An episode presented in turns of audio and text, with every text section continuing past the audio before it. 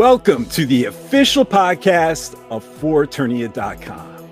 We have the power. I'm your host, AJ, aka Voodoo Magic, aka Zor, and today's episode is titled A Fellowship Formed. A line spoken by Skeletor in Masters of the Universe Revelation episode Cleaved in Twain that perhaps best encapsulates the two guests we have here today.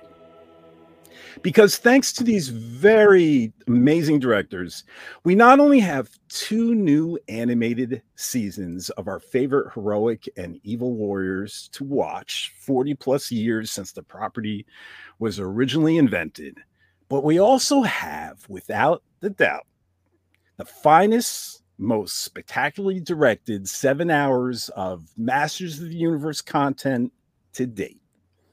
Yes, they are Motu's Martin Scorsese and James Cameron, directors of Masters of the Universe Revelation and Revolution, Adam Conarroe and Patrick Stannard. Welcome, gentlemen. Thank you. It's great to be here. Thanks for That's having me. That's a hell of an intro. God damn.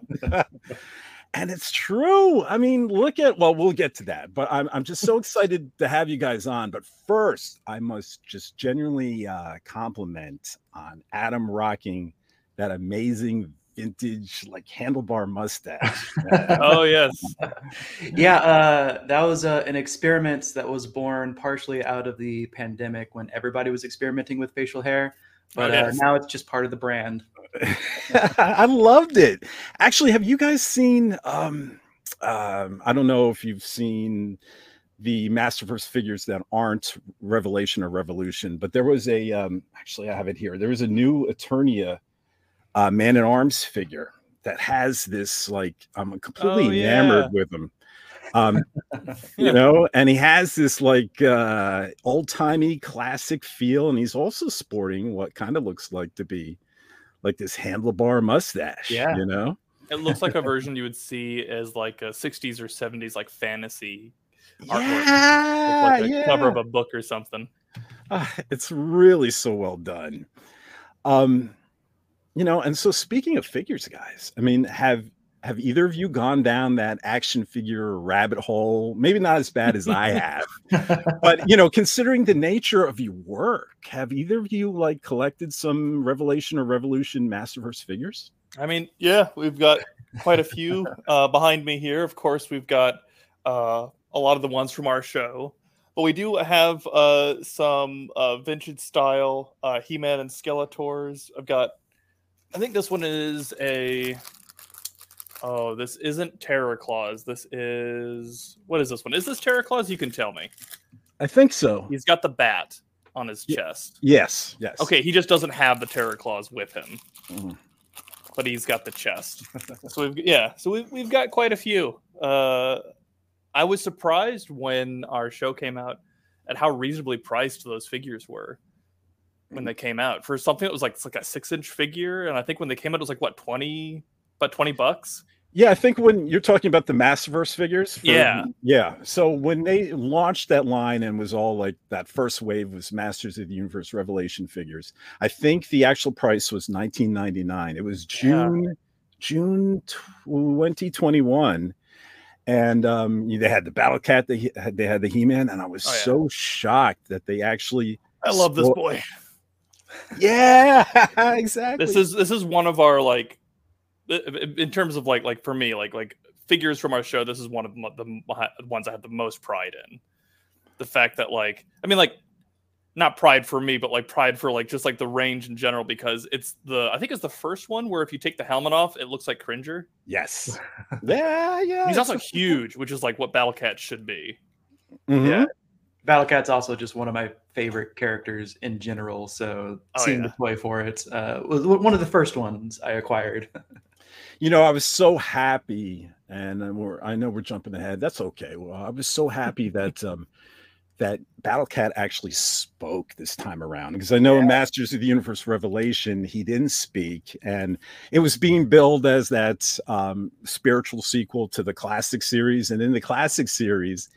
Battle Cat spoke, and I was like, "Oh no, you he didn't say a word." But I was so excited that he did. Granted, it was only what a line or two, Yeah, but uh, Stephen Root, he just he knocked it out of the park, didn't he? Yeah, it's yeah. it's like that classic like Superman Clark Kent where it was all about you know obviously it was just his voice but like the body language that he kind of like put into his voice Mhm. um where Battlecat is he's always kind of like or, or Cringer's like he's a little bit unsure he's always kind of like second guessing himself and when he tried the lines as Battlecat he just did it with this confidence and so without really needing to do any sort of like voice modulation or anything like he just nailed uh Battle Cat's voice and yeah super impressive Did you guys at all?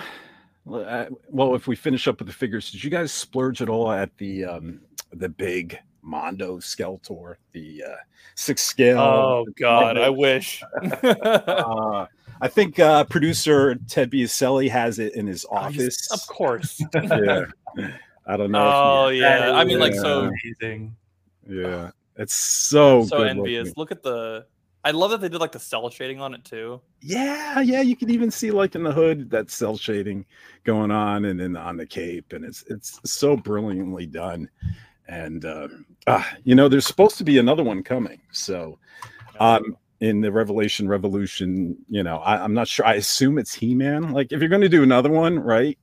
Skeletor needs He-Man, but we'll see what it is. But um, they haven't announced it yet, other than announcing another one is coming. So I'm Okay. excited to see what it is. Um. So, oh, you did? Did you guys get motherboard? We have of to. course, yeah. uh, She's right here. Oh, yeah, we got, We both have one. got motherboard. Oh, right behind you, Adam. I know, no. Oh, and I see it there too. All right, you know what? I really didn't pay attention to what's behind you guys. Okay, you guys must feel prideful on that one because you all had a hand in like creating a a new character, right, for Masters of the Universe. Oh yeah, like the the design was based on uh, a really talent. Uh, it was done by a really talented artist, uh, Jung Ha Kim, uh, who just knocked it out of the park. And we got to unveil it uh, last season, but we only saw it from the front. So a fun challenge uh, this season was like, well, what does she look like from the back? How are we going to figure out how to what you doing with those wings all the time? Oh, yeah. So pretty early on, we realized like let's let's have those wings collapse so they're not always on camera. I think. Uh, I wonder if it's. It might be mentioned in the the art book, but like when we were first designing motherboard, I think like words that we were throwing around was things like giant demon goddess Lady Gaga, like with a techno player. And yeah, Jung Ha just took that and I mean you can if it, yeah, take a look in the art book and you'll see some of the I believe some of the other designs that Jung Ha did, and every one of them is so just outlandish and and bigger than life and so fun uh, to look at. It was hard hard to hard to land on one design for motherboard. And, and they really did a nice job executing that figure. I mean, it, Oh yeah, the, the wings articulate. Oh, It's so good. And the backdrop that comes with it is yes. The fact the box closes and it makes the giant screech statue is so good. Mhm. I mean, usually there's a lot of collectors that save the packaging, but this was really worth it. I mean, this sort of became, you know, the diorama, and it was Screech, right? That opens Mm-hmm. Mhm. up to become motherboard, and it was so well done, and and for such a low price point, I think it was sixty five dollars US, Yeah. and uh, incredible price point. So yeah, I just love that figure. All right, so I am excited to have you both on because Adam and Patrick are really the unsung heroes of Masters of the Universe Revelation and Revolution. You know, in that promotional limelight so far, we only had the show's terrific uh, executive producers Kevin Smith, Ted Biaselli, and Rob David. Um, and Kevin calls them the uh, three towers of Preternia. Now we know there were four, but the three towers.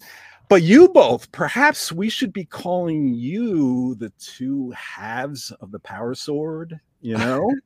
because you both directed all 15 episodes. I mean, all 10 for Masters of the Universe Revelation, all Mhm. five for Masters of the Universe Revolution. Yet, with that impressive resume, it still feels like both uh, both of you have remained, you know, behind the curtain, so to speak. So, do Well, you to to that point, Yeah. um, there's an additional uh, episode director to keep in mind called Abby Bullock, um, and Abby did an amazing job uh, on episodes two and four of Revolution. Okay. Yes. So like while we were kind of like the the two series directors for Mm-hmm. Revolution, uh, Abby came in to help us with the even numbered episodes as an episode director. Okay, great. Well, Yeah. Your your analogy about the Patrick and I being the two halves of the power sword may be apt, but uh, keeping with that analogy, you know, the real champions, the real spark comes from like the team of talented artists that, that are we're working with that are really bringing you know their A game and the magic to the show, or in the case of Revolution, magic and technology.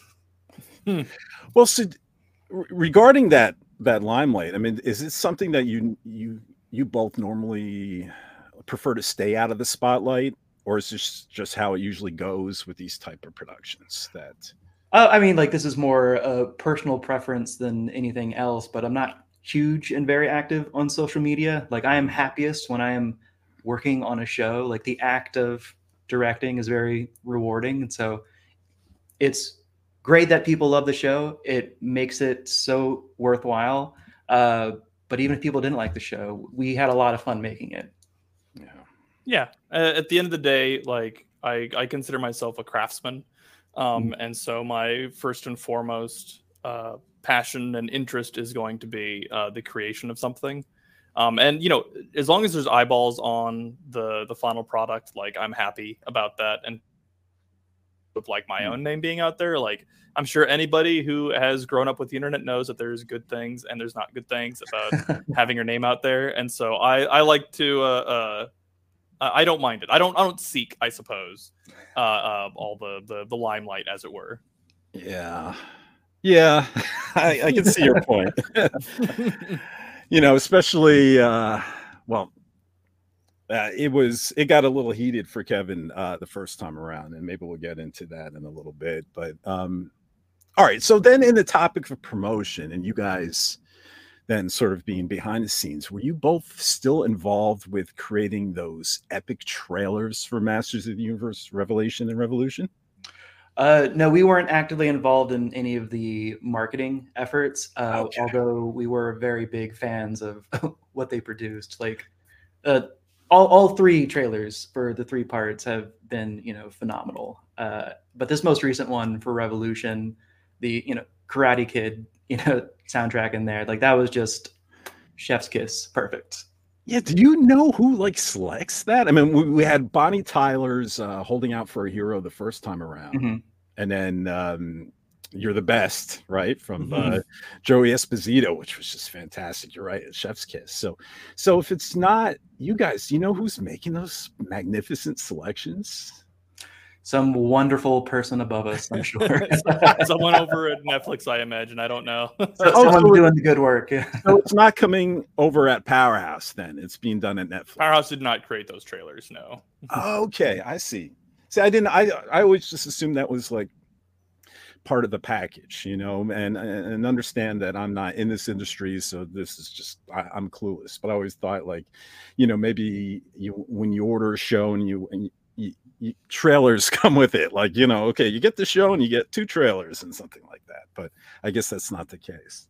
Yeah, I mean, like, uh, I, I'm. It's not unheard of. Uh, so it's like it's not like something that can never happen. Hmm. Um, but in terms of like any show getting a trailer, like, I, you know, depends on what contract you sign. Okay.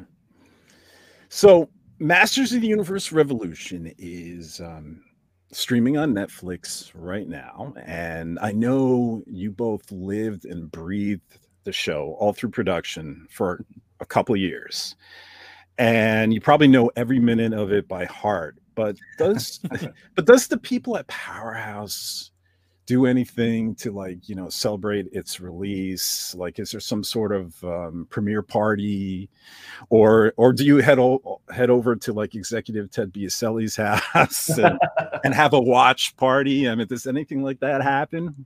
Uh, on the first season, uh, Teddy was kind enough to invite us to a, a little uh, cast wrap party um, at his place where we got to see his like incredible toy chamber. You know, like Oh yeah. yeah uh, I mean, you, you look like you're doing pretty good. You might be rivaling him. no no i bow down to teddy you know he plans on opening a um a uh, toy store one day when he retires Oh Right? yeah, I- or I, Toy I'd, Museum. I'd buy the Toy ticket. Museum. Oh, okay. yeah, not Toy Store, Toy Museum, and uh, it's just ah, no, he, he yeah he puts me to shame. But uh, so you went to that watch party? That was So, cool. so- so that that was really great. Um, and then I think for this most recent season, we did a like a powerhouse uh, cast or a, a crew screening uh, on the big screen um, at a local theater, uh, which is the best way to watch the show, in my opinion. Oh, You know, yeah. there's no wrong way to watch it. they really Uh, like put ramped big up the speakers. We had like a little uh Grayskull. What are they called? Uh those those like panels that you can make? Oh, oh, just like the backdrops. Backdrop, yeah. So we had like a like a Grayskull backdrop. People could get in front of it, take pictures. Ah, Uh, that was a lot of fun. Mhm. you know what? And Masters of the Universe Revolution is that perfect like movie length to have that in a theater. You know? Yeah, yeah. Like um, Powerhouse does something similar for you know when uh, any of the other shows are being released, but usually they have to like you know only show the first few episodes because you know Mm. uh, you can only sit in the theater for so long. But ours was so easily digestible, and it, it really just was like watching a movie. that must have been so fun. Does that take place down in uh, Texas? Yeah, we did it in Austin. Ah, hmm. Does anyone end up? You can tell me. Does anyone end up dressing up like He-Man or Skeletor? anyone cosplay from Powerhouse? You know, really get into it. Do we have any cosplayers this time around? I don't think there were any the second time around, I think we had the usual. but I know like- there were definitely some Halloween costumes along the way. yeah. definitely a couple of those and i know that like the the u- we were, we were all kind of mainly wearing the usual uh industry fare of like blazer with like a t-shirt and jeans Did you guys end up picking up? Uh, we didn't have it. You know, we didn't have a lot of merchandise with Masters of the Universe Re- uh, Revolution, but there was a lot of merchandise with uh, Revelations. Did you end up picking up those jackets? Do you know what I'm talking about? There were oh i don't think i got the jackets no we i kind of kept it to toys myself Okay. Okay. Yeah, I got a couple of them there. Um actually there was so much merchandise back then. Like there was uh cereal. I don't know if you guys oh yeah, yeah, uh, yeah. we up here we have we actually had them framed the uh Ah, the cardboard boxes flattened and framed uh Eternian Crunch, right? And then I forget what Skelligod. Skele- uh, skelegod crunch uh, yeah you know, I have them um I have the same boxes, but I have them with the cereal inside and they're wrapped in plastic. Oh. And I'm just hoping. did you get the little toys as well i've got like the the tiniest little battle cat in a box up there well, I never opened them, so I don't know, you know, Oh, what's well, inside. I'll give you a preview. Okay. Let me. Yeah. So, oh, his little helmet came off. But anyways, if I put real close, Oh, look at that. it's like the world's smallest battle cat, That is battle awesome. kitten, I guess. battle kitten. So, um, all right. So everyone involved um, with Masters of the Universe Revolution, um, or in making Masters of the Universe Revolution, has have they been overall ecstatic? I think with the reception because because like before, um, critics really seem to love Masters of the Universe Revolution, just like they they loved Revelation. But now it seems a larger side of the audience really seems to love this second entry. And I mean, you know, I I really loved Masters of the Universe Revelation, underlined loved. I mean, I mm-hmm. passionately adored it. I still think, be honest with you, it's my favorite out of the, the two series, to be honest. But it, it, the, the first series didn't seem to be everyone's cup of tea. But this time with Masters of the Universe Revolution, instead of a cup of tea, you all made iced tea. you know, and it seems like everyone can't get enough of this iced tea. So, so are you just guys really pleased? Uh, yeah, it's definitely a, a, a great feeling. I mean, like I, I, I'm still a fan of the first season as well. Like I, I too. completely stand by the the work. Um, but seeing the response for the second time around was just, you know, incredible. People really like, you know, like really like this time around. Uh, Kevin and the writing crew really leaned into the puns, and I think that was very much appreciated. Uh, it was like I think that like the stakes are, you know, there's some intense stakes this time around, but there's a little bit more of that Saturday morning cartoon kind of like go get him, you know, He Man type of vibe uh, that I think like people really gravitated to. Um, yeah. Could you guys feel that? Like, oh, they're gonna love this one when you were working on it. I mean, did you get a sense? Sometimes you get a sense of that early on. I, I think so. I think uh, you know, making a second season of any animated show is always like a little bit easier than the first season, just because like you, you've done it before. Everyone kind of knows what show you're making. Uh, and so things kind of have a tendency to crystallize in a way that uh, were harder to see at the beginning. Mm-hmm. But even the first season, you know, it was you know a different type of story. It had a little bit more of a slower build until eventually, you know, it ramps up in that last episode where all the toys are at Grayskull and having an epic battle. Uh, but in the second season, you know, we've we know all the characters. We we know who our players are. We know how they got here, and so we could just live in that kind of Saturday morning spirit of the cartoon. Yeah. All right. So maybe before we take a step further, uh, maybe perhaps we can steal a quick moment and take a look back. Um, animation directors. I mean, how cool is that? It, it, feels like you both are living the dream. So, are you? I mean, is this pretty much what you both wanted to do as kids? Uh, weirdly, yes. Uh, I'm one of those weirdos who kind of knew exactly what they wanted to do, like at a young age. And That's so, not weird. That's lucky. That's it, was, it, was, very, very lucky. Uh, but I, I, just remember being a kid and like I, have always had like a complete fascination with cartoons, um, like just every type. You know, Saturday mornings were a sacred time for me. Um, and when DVDs kind of first became a thing and behind the scenes featurettes um, were more easily accessible, this is still kind of early internet, pre-internet days. Yeah. Uh, but I would just devour all of these, you know, animated movies, behind the scenes content, and I just decided pretty early on, like, I want to do animation. So like that's what I went to school for. Uh, and so to be able to direct something, especially an IP as cherished and beloved as this one, uh, it's a dream come true. Yeah, uh, I don't know if I like wanted to be an animation director at the start. I definitely wanted to do something art related. Uh, I would say that like uh, initially I was you know I grew up on Star Wars. I grew up on like a lot of '80s properties, and the first thing I think I wanted to do was to do concept art, do it for like mm-hmm. uh, like something like a Star Wars movie, and then that eventually moved into like video games. I started going into like video game design. Um, made a couple real cheap games that nobody's ever gonna know about.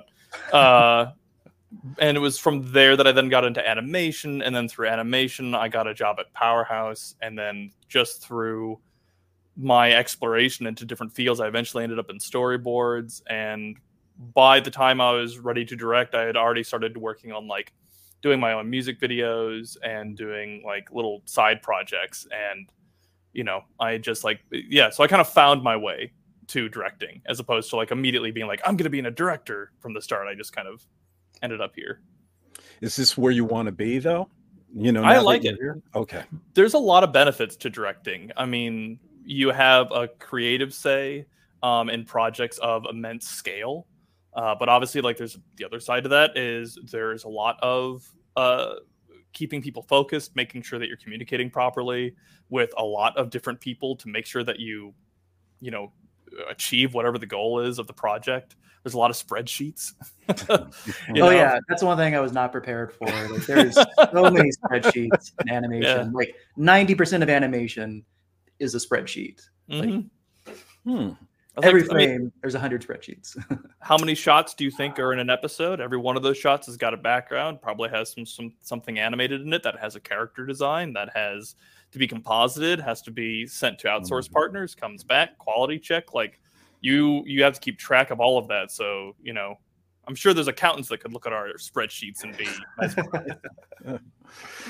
I got to tell you though, what what the industry must be jealous of you compared to like 40 years ago is especially those filmation guys is um is you guys have those uh, canvas workstations right? The, oh yes. you oh, have yeah, now? the, Cintiqs. Yeah. where for anyone at home they they get to draw like uh, directly on these screens and animate with no paper in real time you know where um you know, back in the day, you know, the animators would have to like flip papers back and forth, back and forth, you know, to see the animation. But these guys can do them right on these. Like, That's how I learned. I learned on paper initially. You uh, did? Oh, yeah, yeah. same. Uh, like do the, the rolling technique where you you put a piece of paper between each finger, you kind of make a claw and you kind of roll them one, two, three like that. Mm-hmm. You kind of wow. that page, that page, that page, and you just kind of go back, and that kind of lets you see like a few frames ahead and back, and lets you kind of study the motion uh, of a character. And now, you know, we do it on a Cintiq monitor, which is the funny part about it is like it's all still hand drawn. It's just hmm. drawn on a screen. Right. You know, so like a lot of the process. So like when you used to do paper, one of the processes you'd have to go through is if you wanted to see how your animation played out, you'd have to take it to this thing called a down shooter it's basically a camera that faced down on a table that would have a light on it. You place a page, get a couple frames, put another piece of paper, couple more frames, and you would do that for like, you know, an hour or so, depending on how long mm. your scene is.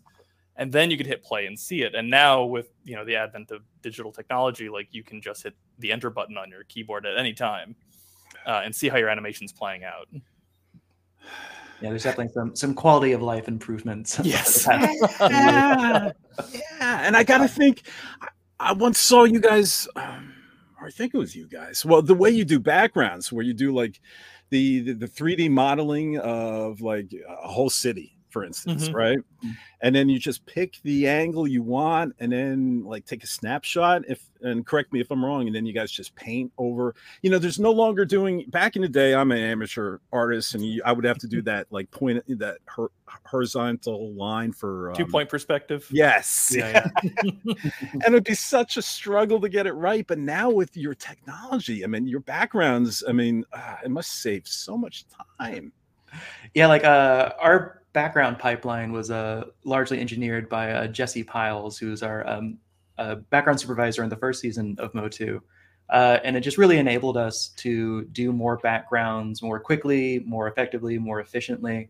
Uh, and we are able to kind of just put a little bit more love into every single shot. Uh, and so, small little ways that we were able to get more quality by getting rid of you know small inefficiencies. Like it's it's great. I'm surprised that like someone uh like I'm, I'm very excited that like like you are speaking about it because like you don't backgrounds are one of those things where like if it's done really well most people don't uh uh highlight it you know uh usually only if the background is done poorly do people like oh that looks bad um and so the fact that like you were able to to notice that like the process is uh working to the benefit of motu because i think that motu uh, Revelation and Revolution have some of the best backgrounds yeah. of like any show. Like they're so pretty, they're and they're so, so, consistently pretty. That's the big mm-hmm. thing. If you want to look at my wallpapers, they're rotating block. You know, and I hope. Uh, are you guys going to do this for Masters in Universe Revolution? Um, when Revelation came out, you guys eventually released that on your um, social media accounts. You know, um, many of the backgrounds used. And I was like, oh, save, oh, save, you know, and, and, they're so beautiful to look at. And um, mm-hmm. yeah, so I was interested and I was checking out the process and I was like, wow, you know, I was hoping that these were like time saving techniques. You, you, you, guys are familiar with filmation, right? Mm-hmm. They would use the um, that that stock method technique where you know right. they would have stock animation and keep plugging it in plugging it in to save money to keep jobs from going overseas mm-hmm. and um, i always thought like oh these this is like a great um, you know time saving technique you know to use this like 3d technology so you're not working out your you know your your proportion and your perspective lines and stuff and then you could just sort of paint on top of this grid mm-hmm. and um but it's it's it's it's really wonderful how um, technology is making your guys' lives easier without replacing you because I'm so afraid afraid of artificial intelligence. So frightened. Maybe you guys can calm me down, but I'm afraid one day they're not going to have real artists, and it's just going to be, you know. Do you guys uh, worry about that at all? Uh, you, you should be very afraid and hyper vigilant and speak out against it as much as you can. Uh, you know, it, it's a very real concern in the industry these yeah. days. You know, and just because it's such an emergent technology, you know, ethical guidelines and legal guidelines have not really been developed to handle it. Uh, and so that is at least one of the reasons why things are a little tumultuous in the industry these days. Yeah, yeah. You know, the uh, whenever uh, we have yet to have the real conversations about like like Akon said, like legally, what does this mean? What will the labor response be? What is the political response going to be to this? Um, like those conversations aren't really being had yet. Uh, and so yeah, we'll see because like there's I have opinions about it about AI art, uh, but I think like the main thing is like uh, how it works. Um, I think right now is is pretty flawed in my opinion. Right. Uh, yeah, you know, it's, it, it needs uh, input, and if it can't get that input, it doesn't really have anything to work off of. Right. I think right now it just samples everyone else's artwork and sort of forms their. their it's like own... a collage machine, basically. Yeah, yeah. Yeah. But I'm afraid one day it won't need that. You know, um, I always worry about, you know, even in our local supermarkets, right? I mean, um, I used to have just the cash registers alone. I mean, um, we used to have like jobs, you know, 10 or 12 jobs, cash registers line up. And now, at, at least at my um, supermarket, not only is there only like two live people and the rest are just automated machines, even the big uh, grocery lines where you have a lot of groceries, that's even automated. But we even have a robot, guys, in our grocery store that that walks around. And they gave it a little name tag. I think it's Marty the robot or something like that, and has has a little camera. And I don't know what it's for, security or maybe to see if there's messes. But I'm like, holy cow! like for me, it's like uh, you know, it's it's not like working a cash register or or stocking shelves was fulfilling is a fulfilling employment, right? Or, or, right. or job to have. But at the same time, it's like if if those jobs are going to go to some form of automation it's like those people that like the thing that they got out of that was like a living and that's what people need yeah. right if if you could make a living and not have to stock shelves i'm sure most people would go for that option so like i think let's try to find a way to make that a reality where we can all make a living without having to stock shelves or clean toilets or do any mm-hmm. like that kind of stuff I think, you know, I'm so not the person to to speculate, but I think there's going to be have to be some point, some sort of universal living wage one day that, um, mm-hmm. because there's going to be so many of those jobs just, re, you know, replaced by technology that, you know, I I, I don't know. It's, well, it, it, I mean, you know, if uh, I'd say that like now uh, that'd be a question for uh, candidate Andra um, now, that, now, that, the monarchy yes. has been dissolved. yes. Now, were you guys worried about that? Because, um, you know, that was the one thing that seemed to step out of lore w- where no one has gone before, right? Uh, mm-hmm. to, to, quote Star Trek, that you were everyone has always been familiar with King He-Man, you know, and the fact that it was no longer a monarchy and it was now I thought it was great. I thought it was so fitting for the story, considering what one king can do, i.e., Keldor, right? Mm-hmm. A very bad king. But were you guys? I mean, I, I, I know you. Were you guys like nervous at all? Uh, if you're going to be nervous about anything about you know the reception, was was that an aspect? I mean, like nervous probably isn't the right word, but I mm-hmm. was curious to see the fan reaction to that because it is such a departure. Um, but I feel like it really does speak towards like you know what the heart of Adam's story is is kind of forging his own destiny. You know that's kind of what Randor you know says to him, and so it it falls in line with that. And uh, I believe Marlena uh, when she says that Randor would be proud. yeah, no, I think so too. And you know, one more step back, and then we'll just keep uh, plowing through um, regarding those technological advances. You know, the one thing I miss, guys, film cells. I mean, oh uh, yes, yeah, or those animation cells. You know, um, it, I, and I, I, I, get it. It's a heck of a lot easier to paint these these models on a screen with a touch of a stylus versus you know mm-hmm. like an actual paintbrush. Yeah, you don't have to wait for it to dry. That's for sure. yeah, but boy, as a collector, you know, there's something I miss. You know, do you have some filmation cells? Yeah, I do. I do. I have. Um, I not only have some filmation uh, cells from uh, a couple episodes, including my favorite episode called the Evil Seed. But I don't know if you guys were familiar. There was a original Filmation commercial that um, Filmation did prior to the 1983 series.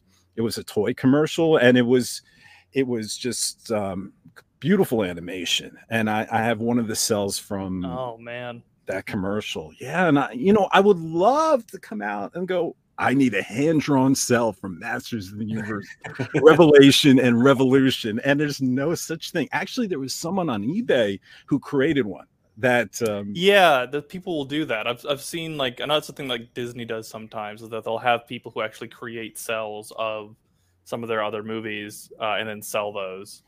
yeah. Um, but yeah, they're not they're, like there is something about like looking at like an animated film and being like, I have a piece of that in my living room. Like that's that's a what's uh, so so those you have like uh, you said you have one from the toy commercial, and you have a couple from the actual show. yeah, the actual 1983 series. Um, m- I have a few like from this episode called Evil Seed, where this this plant creature took over Eternia, and uh, yeah, and they're beautiful. And Is that is that creature pink? no, he's green. He's Um, green. Okay, yeah, I have a cell of a different one then. Uh, there's that one I gave Shane. I can't remember what it is, but it's He Man. and He's like like riding a giant tentacle monster. like uh here's He-Man wrapped up by Oh, uh, that's a great one. plant. Oh, yeah. And um Oh, wow. excellent. yeah, I gotta classic. I gotta frame these. But uh you know, Evil Seed was this great, terrific plant creature.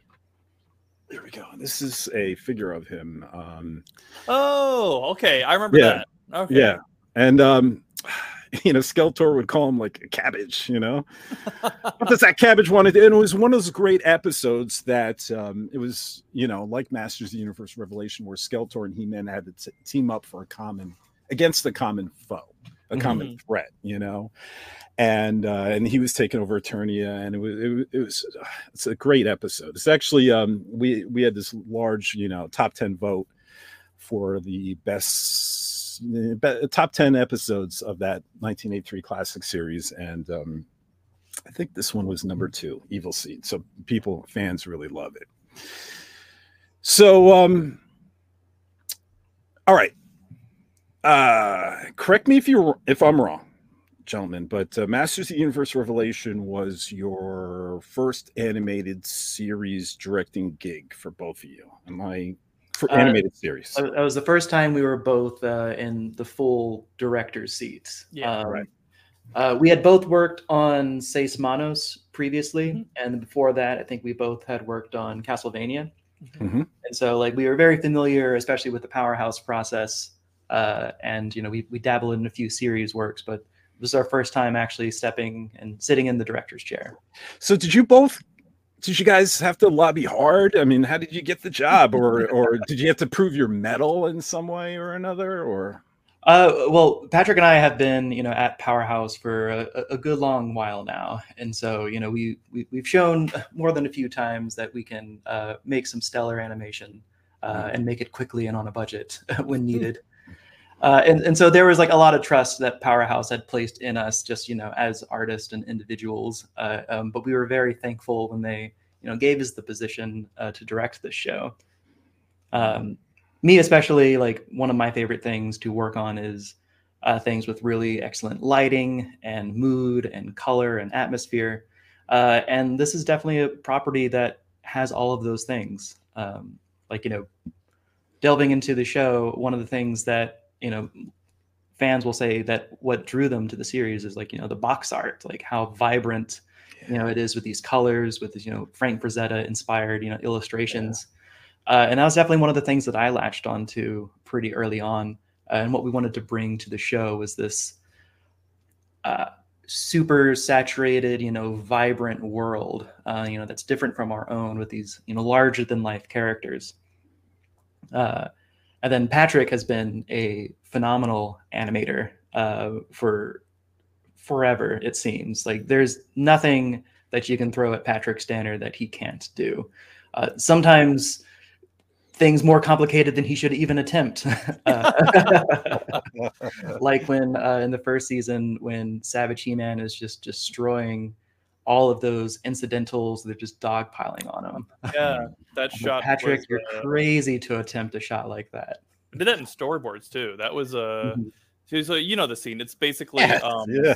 all. It's that one where the camera's kind of slowly rotating around He-Man as like all they're all piling on top of him, and he keeps knocking them off. Before he gets the axe. Yeah. But Yeah. yeah. just before he gets the axe, that was all done in storyboard as a storyboard, but every panel was only like three frames long, so it was like it was basically animated in Storyboard Pro. Uh, It was it was such a fun shot too. And then once he gets to the axe, oh, you know what? I want to talk about him, but maybe I should wait a second. Um, all right, so you guys get this gig. Are either of you Motu fans at this point, pri- prior to as like kids or anything like that? Or So I, I was born in the late '80s, and so like I kind of missed that initial, you know, Right. He-Man hysteria. Uh, but like my connection to the um, franchise was always through the Filmation series. Um, like you know, just being a fan of animation in general, like I'd already become acquainted with it. Um, but there's this fun little thing about directing is the more comfortable you get at it, the more you really come to appreciate how important it is to work a budget. Uh, and the filmation series is like a master class in like how to work a budget, how, how to get the most amount of animation for your buck. Uh, Mm. and so there's there's a lot, lot lot of notes we took, but also there's just like a ton of charm that that series has. Uh, yeah like as as someone who like similarly i was born in 87 um so but i grew up on a lot of like 80s properties like uh, i i saw robocop definitely far too young for someone to watch robocop uh but wasn't there a RoboCop cartoon?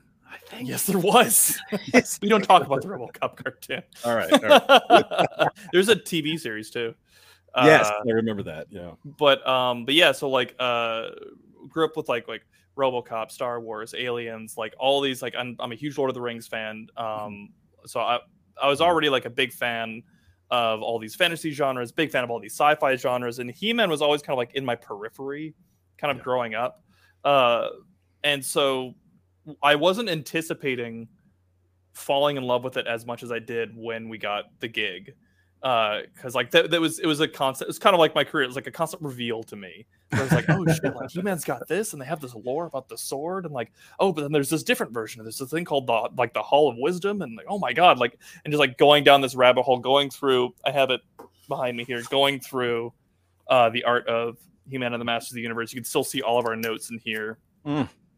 just uh yeah speaking of like like you can go to any page here and it's just like lore and vibrancy and you know the idea that like I can work in a fantasy world but then also get to do cool mechs and and Mhm. work on things that like transform and come apart and have lasers while also someone's using magic to transform someone into stone and like doing I don't know it was like that was my thing was like more less like uh, an old love and more like falling in love with a property It's so crazy, right? It shouldn't work. I mean, here's this guy in a loincloth flying in a spaceship, you know, and he's got Yeah. a sword and a shield. It, uh, it is marvelous, but um, and and it's great that you you, you discovered along the way about because uh, yeah, I think a lot of people don't realize at first point blank. You know, they think He Man and Skeletor how how robust the the world the universe Mhm. is. Yeah, you know, permit me to fly off on a tangent for a second, but uh, I didn't know the head of production um, over at Powerhouse, Shane uh, Mhm. Minshew, yes sir was such a fan. I mean, it wasn't until I saw him talk during Netflix's uh, Geeked Week. Oh yeah, that interview. Yeah. yeah, where I got to see, you know, his like Masters of the Universe tattoo Mhm. sleeve and uh That's he like, showed- like one of the master's tattoos he has. He's got so many. really oh man I, I really need to reach out to him and see if he's gonna if he would regale us with his uh motu he's he's passion. probably the one in here that would have a toy wall to rival like. I got to reach out to. I we follow each other um on social media on Instagram, but I got to reach out to Shane because uh, okay, yeah, it's he- always like yeah his fashion sense is always on point right he's got, like the skeletor hat and he'll have like the yeah the, the masters revolution uh shorts or revelation shorts that oh he, he brought to like the premiere uh yeah he was kind of our guiding force when we didn't if we didn't couldn't get immediate access to teddy and rob and kevin like because you know they're very busy. They've got like crazy schedules. Um but so when we couldn't have them shane was kind of like uh, uh and akon can speak a little bit on this. We have a, a chat called gut check and it was literally Yeah. like we would have an idea and we would be like shane what do you think? Does this does this tickle the fancy of a Motu fan, or are we off base with this? Mm. Yeah, having that instant feedback, you know, was great, um, and it, it kind of really allowed Patrick and I to keep our focus on the franchise um, as it would be experienced by you know newcomers. Because uh, if something didn't make sense to us, you know, it wouldn't make sense to the audience, and so we could ask the appropriate questions and make sure things are coming across on the screen how they're coming across on the page. Mm-hmm. All right, so back on track. Um, as a novice to the industry, uh, I must ask why two directors or sometimes three? I know having multiple directors is a lot more common in animation, say, than obviously feature films. Mm-hmm. But um, and I'm certain there's important reasons behind it. So can you just explain? I mean, like, are we even two directors at this point? yeah, like uh, Patrick and I like speak about like during production we would have daily meetings like catch ups at the end of the day what have you where it really did feel like we were just the, the two halves of, of one brain two halves of the sword. Exactly yeah. Yeah. Um, but i would say like in general you know animation is such a vast medium um, it has so many different departments each their own specific artistic you know specialty. Uh, and so it's hard to find one person who can do it all. Uh, and even if you could, you, you wouldn't necessarily want to. Uh, yeah. And where Patrick and I really worked well together is that we're both extremely talented artists, but in different areas. And so we complemented each other's strengths and weaknesses uh, really well. Um, yeah. Patrick, as I mentioned, was a, a really excellent animator uh, and, and board artist, especially. Um, and I kind of approached it from more of a post production side. You know, my background is largely in compositing, editing, etc., uh, and VFX work, um, of which of which there was plenty. There's plenty to go around. Yeah, I think that that like that skill set was immensely uh, valuable to Motu. Was a- Akon's skill set as a compositor, because like to kind of speak as well, like not just animation is vast, but like the Motu universe is so vast and dense at the same time. There is like there is a character for every scenario. There mm. it, there's aliens and worlds that all have like their entire own backstories.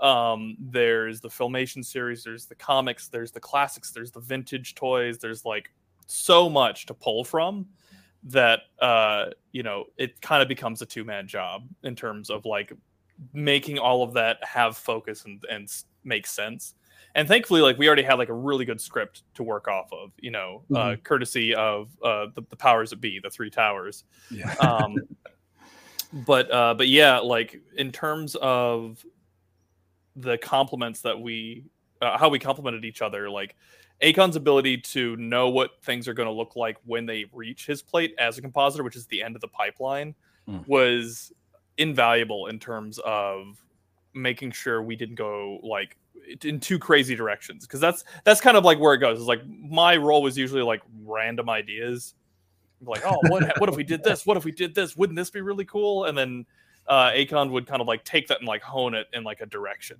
yeah, um, yeah. So we had like a like really intense storming sessions where, yeah, uh, and yeah, and I think like that's that's work because that's what Motu needs. Motu needs to get do crazy things that like you're not going to get in a more grounded or a more like uh, grim universe. Uh, but at the same time, like if you if you're just doing that, then you're going to lose focus of the really important story and characters uh, that you need to tell, and that's what that's what holds you uh, mm. in a property like Motu. Like the toys and like all that is really fun, and that's that's the excitement part. That's what like gets you interested. But what keeps you in the universe is like the relationship between like Adam and Teela, right. and like Skele- and like the relationship between Skeletor and He Man is like that's so fun to play with. Or in Revolution, Skeletor and himself. yeah. yeah. So you guys really fit like then a yin and a yang. I mean, that's probably a bad analogy. Do you know what I mean? But you know, I, I to go for full circle to calling you guys are um, Martin Scorsese and James Cameron. You know, um, those uh, great directors. You know, the former happens to be a master craftsman at character interaction and dialogue, where the latter is a uh, craftsman of action, right? James Cameron action, right? So, Mhm. so was there any of that to you guys at all? Do you, do you feel like There, there's a little bit like you know, Okay. Pat's really amazing at um, all of these action sequences, um, and so a lot of the times the things that I really care about are like the character interactions and those kind of subtle, you know, character performances uh, throughout. And so a lot of times, like that's where I wanted to put my focus, um, and I always felt comfortable doing so because I knew whatever action was needed, Pat was going to knock it out of the water. Yeah, if you want to like, I think if you look at let's take like Revelation for example, like Okay. Evil-Lyn talking with Orko and like finishing on like it's magic with that like Phoenix, like that is an Akon like idea, like realized. And then me, it's like He-Man running through a crap load of shadow beasts and then making a shadow dragon fall down and explode while he says for Eternia. Like that's like the two halves. that's awesome? By the way, should I be calling you Akon, not Adam? Oh, Uh, I mean- sorry. the, the story behind that nickname is that uh, there, there's more than one Adam at the studio. Uh, and when I first started, um, is one of the directors of Castlevania, Adam Deats. Uh, he and I like shared an office. Our chairs were like back to back, uh, and so we had to quickly find a way to discern which Adam you were talking about. And now there's Prince Adam added to the mix, and so Akon just easiest. You're not talking about the character; you're talking about the director. It's kind of cool sounding too, if I be honest about that. You know, you guys have a such a good rapport. Um, you know, the one thing I'm wondering, so you got Adam, Akon, and Patrick working together, and uh, you know, to to so many of us, um, working with a partner is such like a scary proposition. Uh, because so many of us work at different speeds with like uh, different methods and and and like carry opposing philosophies, you know, at like the same task at hand. Um, so yeah, and that's why the prevailing advice is uh, don't work with your friends, right, or your family, because all it takes is that one thing, that one disagreement, to blow a partnership wide open. So, Mhm. how does Akon and Patrick navigate that traditional minefield of working together, especially in a job like with deadlines and you know, assumingly high pressure situations? Uh, I, I I know the exact way to answer this is because we had uh, years of practice in the form of uh, we would normally do you know two 15 minute breaks you know one in the morning one in the afternoon God. you know at powerhouse and the way that we would choose to spend that time is by playing smash bros at the office uh, and so we were able to deal with each other's uh, rage and um, in small doses over the course of a decade. And so by the time it got to directing, it's like, oh, there's nothing we could do to uh, surprise the other person. yeah and also like when for revelation like you said like our first time kind of directing like i was looking forward to having someone to work with like it was it was a much more daunting task to go into that alone Hmm. Yeah, agreed. There's not a day went by that I wasn't glad to have Pat there by my side. if you you ever got- need like a lightning bolt you Yes, one of those up real quick. the king of lightning bolts. when you guys were, go ahead, and I'm sorry, Pat. Oh, i was just gonna say that there's a lot of lightning in the show that i like i would just be like all right cool and it's animated there you go so when you guys were playing, uh, is there a lot of smack talk? You know, playing your video games. Um, Hey, you I guys mean- ever watch uh, what is that 40 year old virgin? you were Paul Rudd and I forget the other guy. They're just doing smack talk. I just have this vision of you guys doing that. we kept things pretty cordial at powerhouse Okay. like yeah, yeah. Uh, Yeah. Oh, the, yeah, it's. I think one. our concept of heated is a lot like tamer than a lot of people. we, we like we never threw a controller or anything. yeah. Well, all right. So stop me if I'm wrong, but the executive producers uh, do the casting, and uh, they're the Mhm. ones deciding who they want, uh, which actors to be the voice talent. So, so starting with Masters of the Universe Revelation, hmm, did did did your minds absolutely explode when you first found out who this star-studded voice cast was going to be? And then did they explode again when you found out who was going to be added to the cast for Masters of the Universe Revolution? yeah, it, it's such an insane cast list, you know, because you know I, I, was at the beginning crossing my fingers that we might get you know like one big name, you know, attached to our show, but then to get like the laundry list of like top tier talents, uh, reading the words in front of us uh, and animating to those voices, like it was just insane. They're not uh, just and, like the, and they're not just like star-studded cast. Like they're also all of them are really good voice actors. Yeah.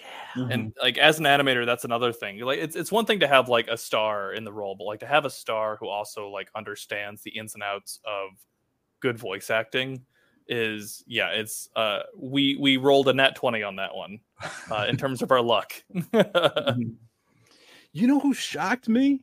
Uh, Ted Biaselli didn't shock me because as um as Gwildor, or what I mean is um I realize he he was he, he's done a lot of voices. He did um uh he was Loki on Superhero Squad. Mm-hmm. So the fact that he's so talented as a voice actor, you know, I wasn't surprised, you know.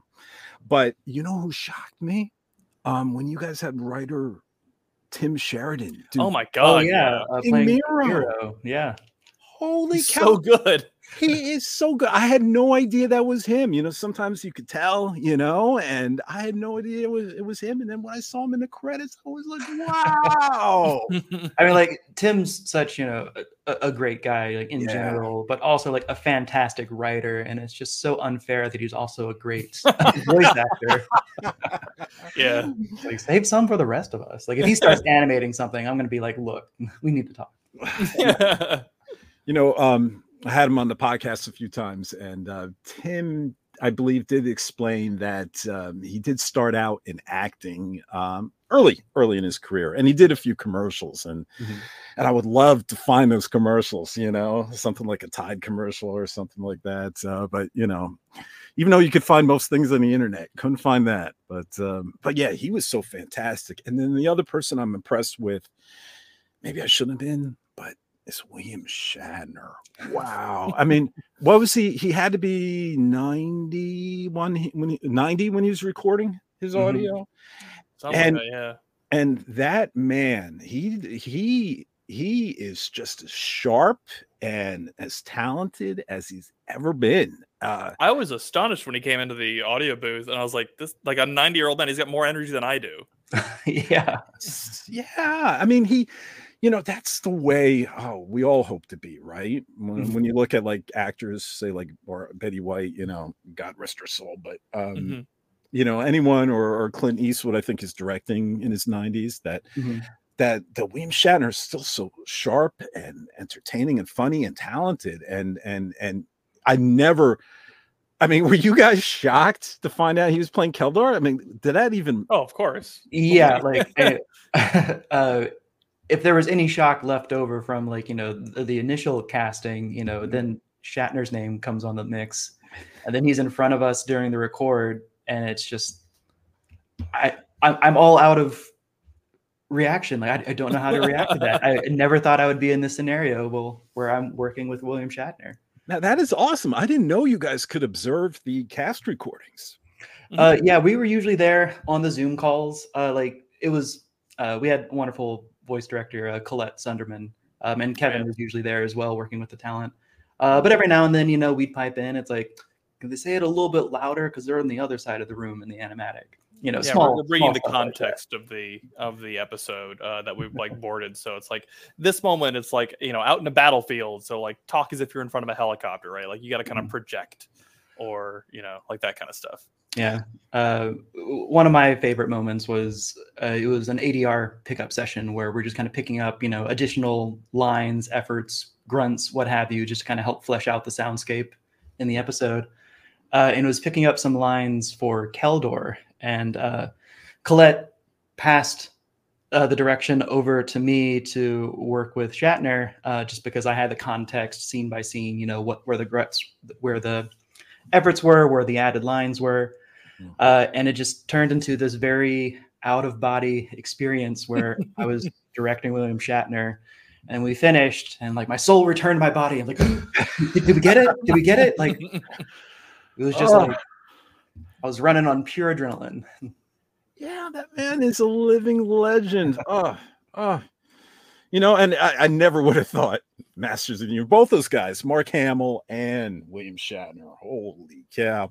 And this was what I think the first time they've ever been in a show together. I think it's. I think it- you're correct. Yeah. yeah, and the fact that they're in the head of the same Yeah. character, you know, it's just genius. Oh, ah, that see, that's that's the thing where I'm just so jealous of you guys. You know, you get up, go to work, and you're like, yeah, this is what I'm working on. you know. Mm. All right, so so when the cast is doing their voice recordings, um, and that's after the scripts are written, obviously, and assumingly locked. Um, is that when your team is working on the animation models, or are you already into like animatics by then? When Pat, you you do- Uh, wanna take that one? No. For sure. Uh, so, um, in terms of like when we're recording the talent, uh, is that when like our team is working on the animation or the previs? I would say that like it's a cascading thing. So, like, yeah, like obviously, like recording um, is like a pre-production thing, but like usually uh, we go kind of like episode by episode. Yeah. Um, and so like uh, it's like a waterfall type thing or, or overlapping, I should say Mhm. uh, where like we might be finishing up sending one episode out while we're on pre-production for another episode. So at, at some point they start to overlap. Jeez. Do But I, ever- ideally, yeah, like you get all of your audio and then you package it as like a big uh, animatic and send, and then you, that's Yeah. what you give to your outsource partner. Yeah, but by and large, you know, we had the audio recorded before we're really getting into the weeds of doing storyboards. Uh, there might be like a little bit of like a head start that's happening beforehand where we just have scratch audio in place. Okay. But you know, we really rely on you know the talents and their performance, you know, in those recordings to help bring out that character. Because you know, when we're posing and you know performing the anim- animated characters, we want it to align with the voice, the vocal Mhm. performance. Mm. You know, just a offshoot here. I just adore the artwork of um, Eddie Nunez. Oh, yeah. yeah. Wow. Eddie is one of the best. A fantastic guy to work with, and just incredible designs. Like his his designs have this very, I don't know how else to put it, but like an action figure type quality to them, Yeah. where it's just like you just want to pull it off the page and play with it. Yeah, he's know. he's like one of the main reasons that like He-Man is so big in our Mhm. show, which was like that was the thing that we needed. Like He-Man, He-Man, it's He-Man. Like you you can't have a small Lilith He-Man. He's got to be gigantic. Uh, and you're not going to find someone better to do that than Eddie Nunez. Um, He-Man's biceps are bigger than my waist. you know, he's so talented and uh, he has interesting line work as well. It's angular in certain sections, and it's just, uh, yeah, I was just so happy that you uh, had him doing that. And, um, but you know what? Let's, let, all right, let's go to that Savage He Man. But in general speaking, let's, let's, I needed to cover uh, Fighty Fight.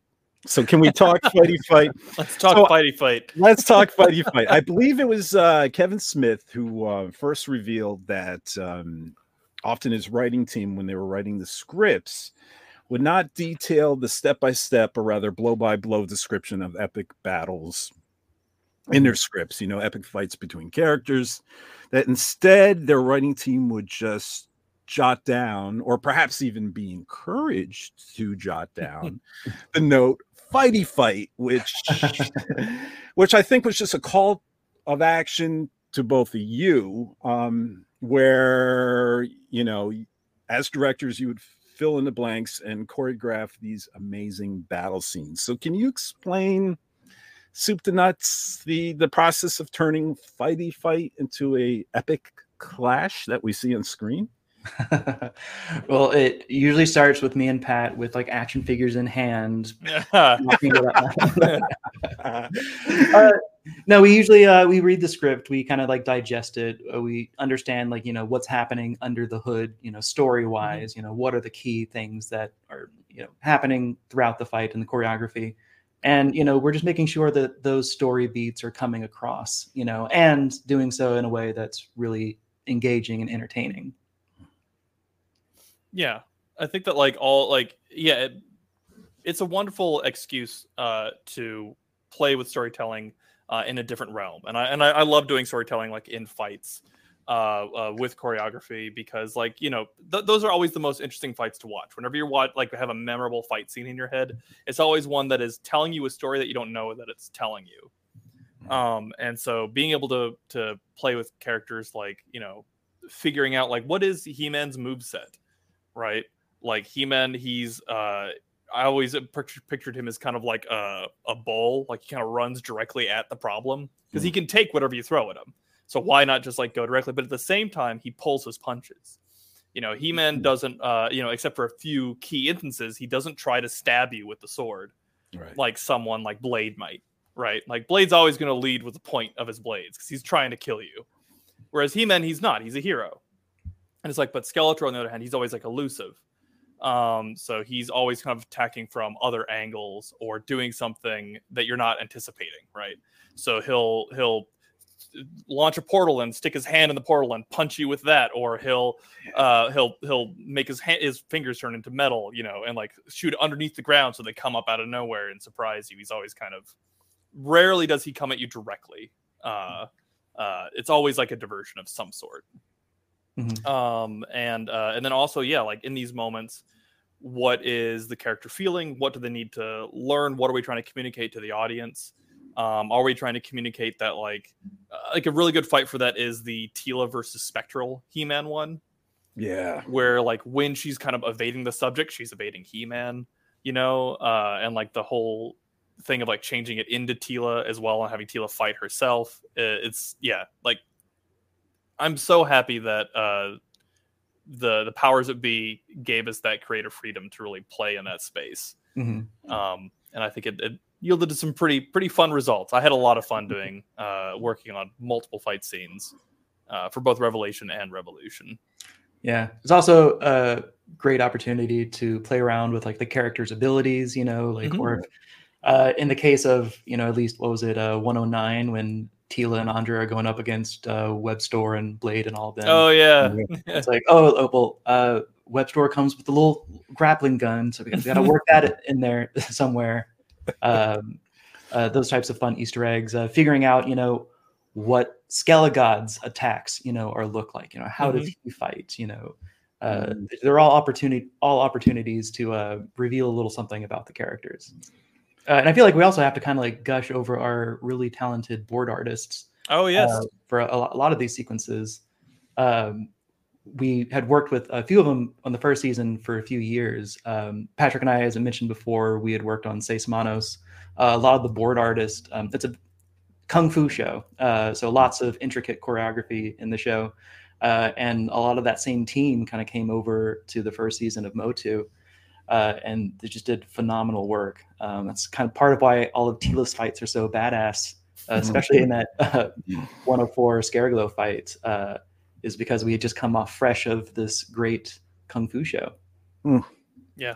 And then shout out to the the ones who came on for Revolution, which is like I think ratcheted so much of it up to eleven, especially that final episode. There's Mhm. so much to keep track of. Uh, so yeah, that was a. We've been pretty lucky on the crews that we've been able to work with on these to, to help realize these uh, very very intense visions. you know, I love that you go into the mindset of the characters, you know, in regards to, you know, their behaviors and how they would approach the fights, you know, not just the the way they think, but the way they're feeling. And just it's just something I never even considered right now until, you know, you just mentioned it. And uh Well, with, with Savage, you know, like that's that wonderful moment when you're like, He Man's not holding back. It's like He Man had that power in him when he was fighting Skeletor beforehand, but he doesn't let it out. And then when you have Savage, he doesn't have that restraint anymore. And so, yeah, it's like Skeletor is like, all right, I'm going to launch a nuclear energy bomb at you. And He Man's like, I'm going to eat it. Like, crap. You know, like, oh, God. you know, mine without a doubt. Uh, my favorite fighty fight has to be that uh, epic battle between uh, Skull God and Savage He-Man, and um, you know, just the dynamic camera angles chosen reminded me like how direction of photography, if that's the right term in animation, is so important. You know, the way you angle it can make it look so dynamic.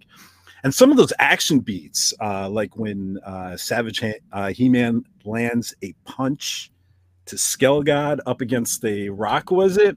And then a beat later, bam, the rock behind Skelegod shatters.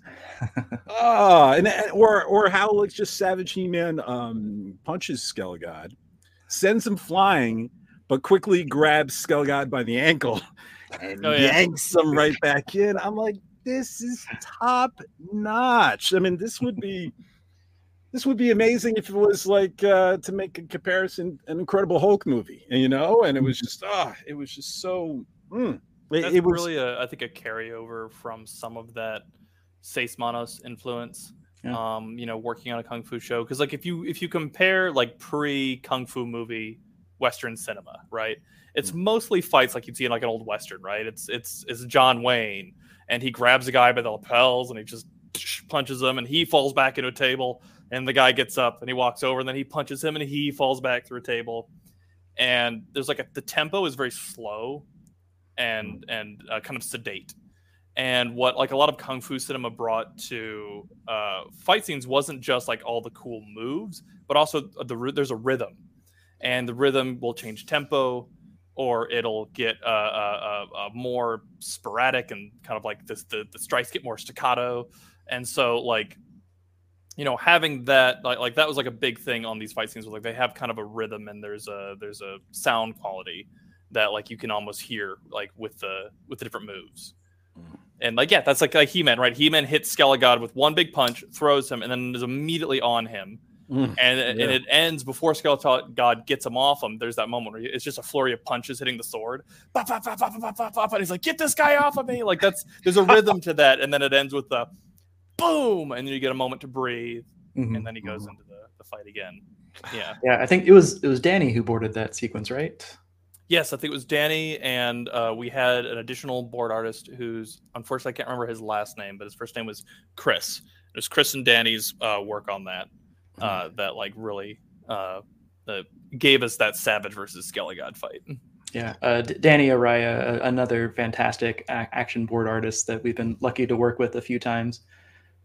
Mm. do you guys Uh, have a favorite Never fails to uh, uh, never never fails to impress.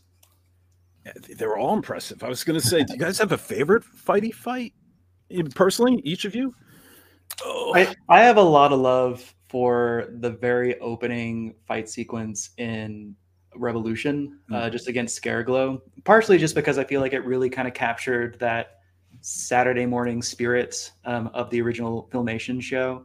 You know, He Man's there, and he's kind of showing why everyone else struggled so much without him uh, on the first season. It just kind of makes clean work of Scareglow. Mm. Uh, first season would have been a lot shorter if He Man had been around the whole time. yep Uh, I would say for me, it's probably the Skella Tech versus Hordak fight. Oh, It's pretty that's good. Mm. just because like there's so many great transitions in that as well uh going back between like uh skeletor's past and then his Yeah. current fight with hordak uh a lot of that was done by uh sean do you remember his last name was it khan Yes. sean khan was the uh board artist on that one um and uh yeah that was like one of my favorite sequences Mm. so good yeah and I love just that. Like the, God, that uh, I'm, I'm thinking back about like like just like the the punctuating moment when he hit when Hordak hits him with the shield and it slows down and then you get that lightning strike and then it and then it transitions back to like the modern day. Like it's Mhm. so good. yeah that I reminded transition. that reminded me of the movie uh 300 i don't know if you ever saw that Oh, yes. Oh, yeah. yeah yeah, where there was a lot of that speed up and slow down of Mhm. time. Yeah, and uh, and they would have the lighting was very similar with the lightning bolt, and um, it was just uh, uh, so visually stunning. It was Mhm. it was so cool. they beat Uh, the ever loving snot out of each other. So good. They did, they did. And you know, you were um, you were talking about rhythm. Mhm. So let's go on the flip side of that coin. Um, maybe to to Akon's side. Um, because on the flip side of these like action packed scenes, there are these involving uh, immersive, emotional scenes of dialogue and character interaction Mhm. that is just so wonderfully done. um, a scenario comes to mind. uh, the scenes that take place in the dungeon of Castle Grayskull. You know, in the second part of Masters of the Universe Revelation, where Duncan is imprisoned with the Orlax and has these great long stretches of dialogue. First with Skelegod, and then the second time with uh, Skell Sorceress, aka Sorceress Evil-Lyn, where there are no scenery changes, and both scenes are held in this like dark, confined space. Yet the scenes are equally thrilling and compelling to their action counterparts, and sometimes can even be more satisfying in a way than you know these all-out brawls that neighbor these moments. So as directors does making these scenes present its own set of challenges to be effective? Because it always feels like like you were saying about rhythm that, that there's a dance to these scenes. Like um, how long you determine to let a sentence breathe or mm-hmm. where the camera is positioned during said dialogue can make or break an emotional moment. Mm-hmm. Yeah, like we really encouraged uh, all the board artists to just uh, really get as creative as they could with like where they're putting that camera, you know, what angles they're choosing.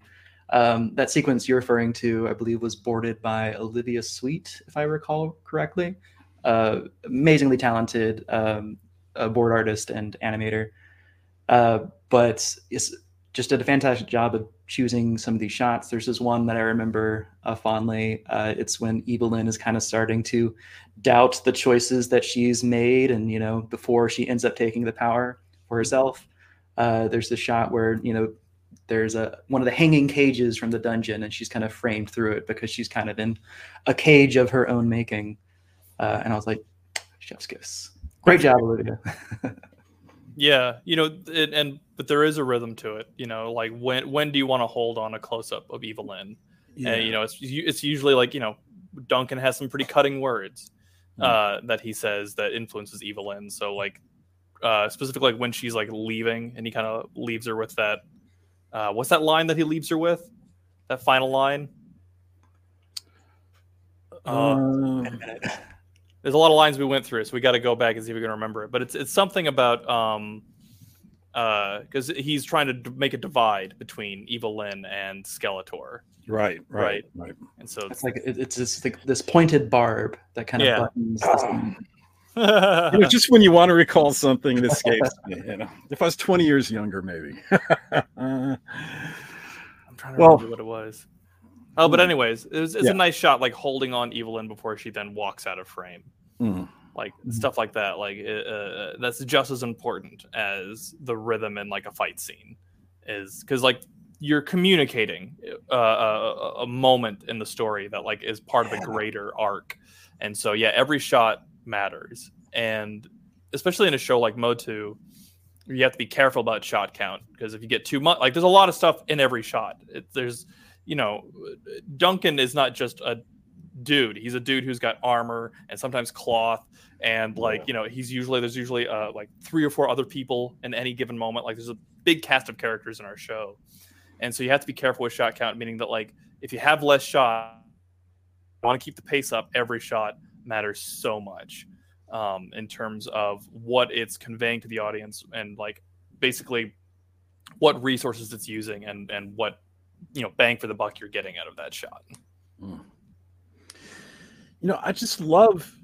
I mean, what this creativity you're talking about is subtle, right? It's really mm-hmm. s- subtle creativity, but it's so impactful for people who are paying attention. I'm so impressed with your craft. Um, one of one of the things that I'm so impressed with, what you guys do, and maybe not necessarily everyone notices or everyone catches or everyone's paying attention, um, and I'm not talking about the Easter eggs, but I, I guess I should ask about those too.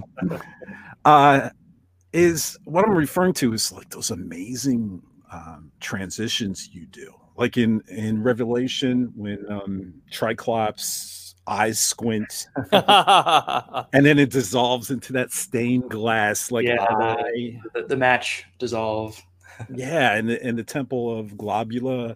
Mm-hmm and then um, or even better even better um, the sparks from roboto's hammer dissolve beautifully into those um, fireflies at Those the are both Akon transitions you're talking about. Are they? Oh, yeah. I, I I did pat myself on the back for the uh, Spark one. That was something that was kind of added in like last minute. You know, it's just like ah, something about this. We need some sort of transition between these two scenes because they're just so tonally dissonant.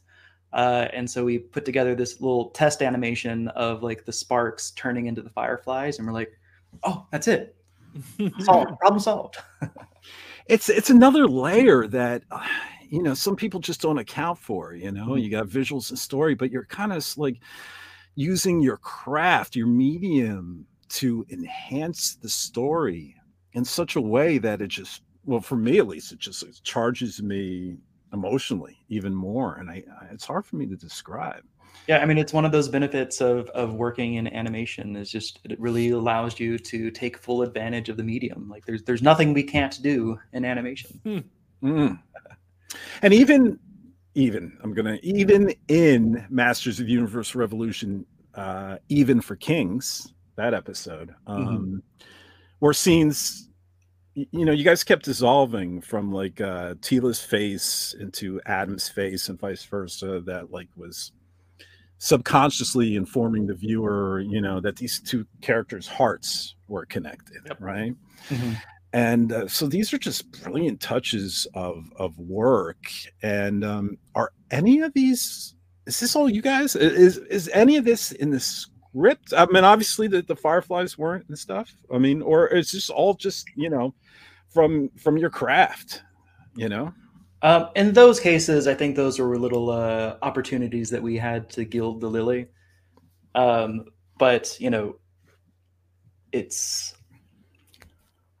so much of animation is kind of reacting, uh, or, or filmmaking in general is just reacting to you know what you're seeing. You know, uh, at the beginning of production, the show is the outline, and then that, that's the show until the script comes along, and now that's the show. Mhm. and that's the show until the animatics come along. It's like okay now that's the show. Until the animation comes back is like now this is the show. And it's you're always kind of taking what you've done. You're moving forward a little bit at a time but you're also kind of taking a step back to make sure that what you're doing is working and is landing Yeah, it's it's it's you, direction's a good term for it because you are kind of like steering uh, a vessel that is the production a little bit, and like every every time you get a new piece of information, your view gets a little clearer. You might make a little adjustment here or there to make sure that you can get to that that goal. And it, uh, in terms of like what is us, what is like uh, Kevin, Teddy, uh, Rob. It, one of the nice things about this production in terms of the creative side of things is it is very collaborative. Like I've, I've been very thankful that like you know kevin like yeah like uh, he was he's the lead writer as well as an executive producer but like i don't think there's ever been a moment when he wasn't willing to listen to an idea that we had. Mhm. like uh, and and rob and teddy not only like listen to our ideas but also have loads of amazing ideas as well. And so it, it really is like we would get on these calls and just like let's brainstorm. Let's see what we can figure out. Um, and so i'm very ha- i'm very thankful that they like uh, not only came to us with good ideas but also were willing to work with us to uh, create some other ones. And like i think the results speak for themselves. Yeah. It's kind of like inspire creativity right? Absolutely. I mean, you know, I love, you know, you were talking about Teela and Subternia fighting um, Fear He Man. And, you know, there is this blink or you'll miss it moment, um, a brilliant moment to me where Teela is battling, you know, her doppelganger in, in Subternia, Fear Teela. Mhm. And in that Masterverse of the Universe episode, Land of the Dead, I think.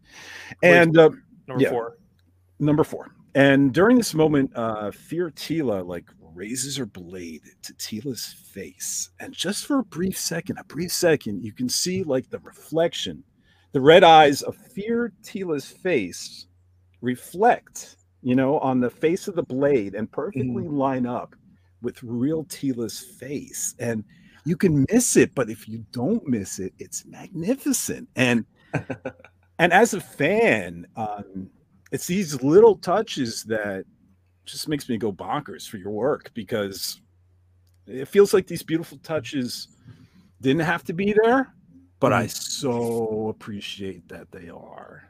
i'd say they had to be there that was our thought going into it. There, there was no like, eh, screw it. There's, there's, it was like, no, we want this to land. We want this to be like a really impactful moment. Mm-hmm. Yeah, it, it wasn't enough just to make like you know an updated you know HD remake you know of He-Man. We wanted to make it something unique and special, uh, and something cinematic. You mm-hmm. know, uh, it's bingeable. You can watch it like a movie, but you know we we directed it like it was a movie. Yeah. Oh yes, a lot of a lot of times we were we would go through animatics and stuff and just pull that camera back, adjust a shot, and be like, and just try to get that kind of like movie cinema feel out of everything. Mm. Mm. Oh, and look, talk about going the extra mile. Um, and I'm I'm, I'm gonna you know, we, we keep mentioning Star Trek, so I'll preface this with Star Trek, and you probably guys know where you're going. If I, I'm a Star Trek fan, but if I was a huge fan I would learn Klingon. Okay. and, and, Patrick. Uh-huh. Uh, and I'm going to need some extra help uh, okay. after, after school with you uh, for, uh, with what you created. But what many people might not know, um, unless you actually picked up the, the art book, mm-hmm. is um, Patrick created a a full functional language uh, during Masters of the Universe Revelation called Kudakesh. Okay, and... so that has been announced. Like we can say Kudukesh. yes. Someone said that. Okay, cool. Yeah, it was actually in the book. It was listed as Kudukesh. cool, cool, cool. All right. And uh, it, it, said it was an ancient language created by uh, Kudak Ungol to like unite old Eternia or something. That like was that. always my. I don't know if like that counts as official canon or not. That was like my head canon for okay. it, like when I was working on it, because we had that character uh, Kuduk in um, in Revelation. Mm-hmm. Yep. Yeah. And you know what? It's um here, I have, I have the page here in the art book. It's page 148. You can see it there. there you go. There it is. Ah. Ah, and, and, and, I love it. And it, can you you could write it, but you could also speak it because you like you had Correct. consonants and you had vowels and you had some sample words. Um, it's, it's uh, got working syntax. Uh, it's got adjectives, verb, adverbs, determiners. They all have a place that they land and It's got etymology on a few words. Uh, things like affirmation and negation uh, have etymology. It's uh, yeah, it's got uh, it's a phonetic script. Um, so yeah, it's got a whole. It works. It's a yeah, it's a working language. It's not like just a code, mm. right? Like sometimes you'll have a code where it's like you have a script, but you just write English in the script or you'll just like replace certain words with other words. But like the syntax is the same as English and all that. But yeah, this one, like Klingon, uh, like Sindarin or Quenyan is going to be, uh, it, it actually has a functioning uh, system. But the, the only thing is, I couldn't figure it out. I couldn't use it like what you use. I, you know, I saw the phrases like it was the goat must die or something like that, and I was trying to teach myself, and I just couldn't do it. so I don't know if you ever have some free time to either teach me and then I could teach the world. I'd make a video of it or uh, or just put it online to teach us all. I mean, uh, because I don't know. There's some some of us fans like really going deep. I mean, I'd be excited. I'd like. I it definitely. I'd have to talk to a few people about that.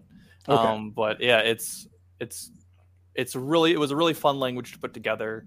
Uh, there's a lot of like there's like the the whole reason it look like H's right. The concept for that was that like he-Man symbol. Uh, it's kind of like Superman symbol was like a yeah. little bit in my head. So like that there's uh, something to go along with that, um, where it's not like an H; it actually means something.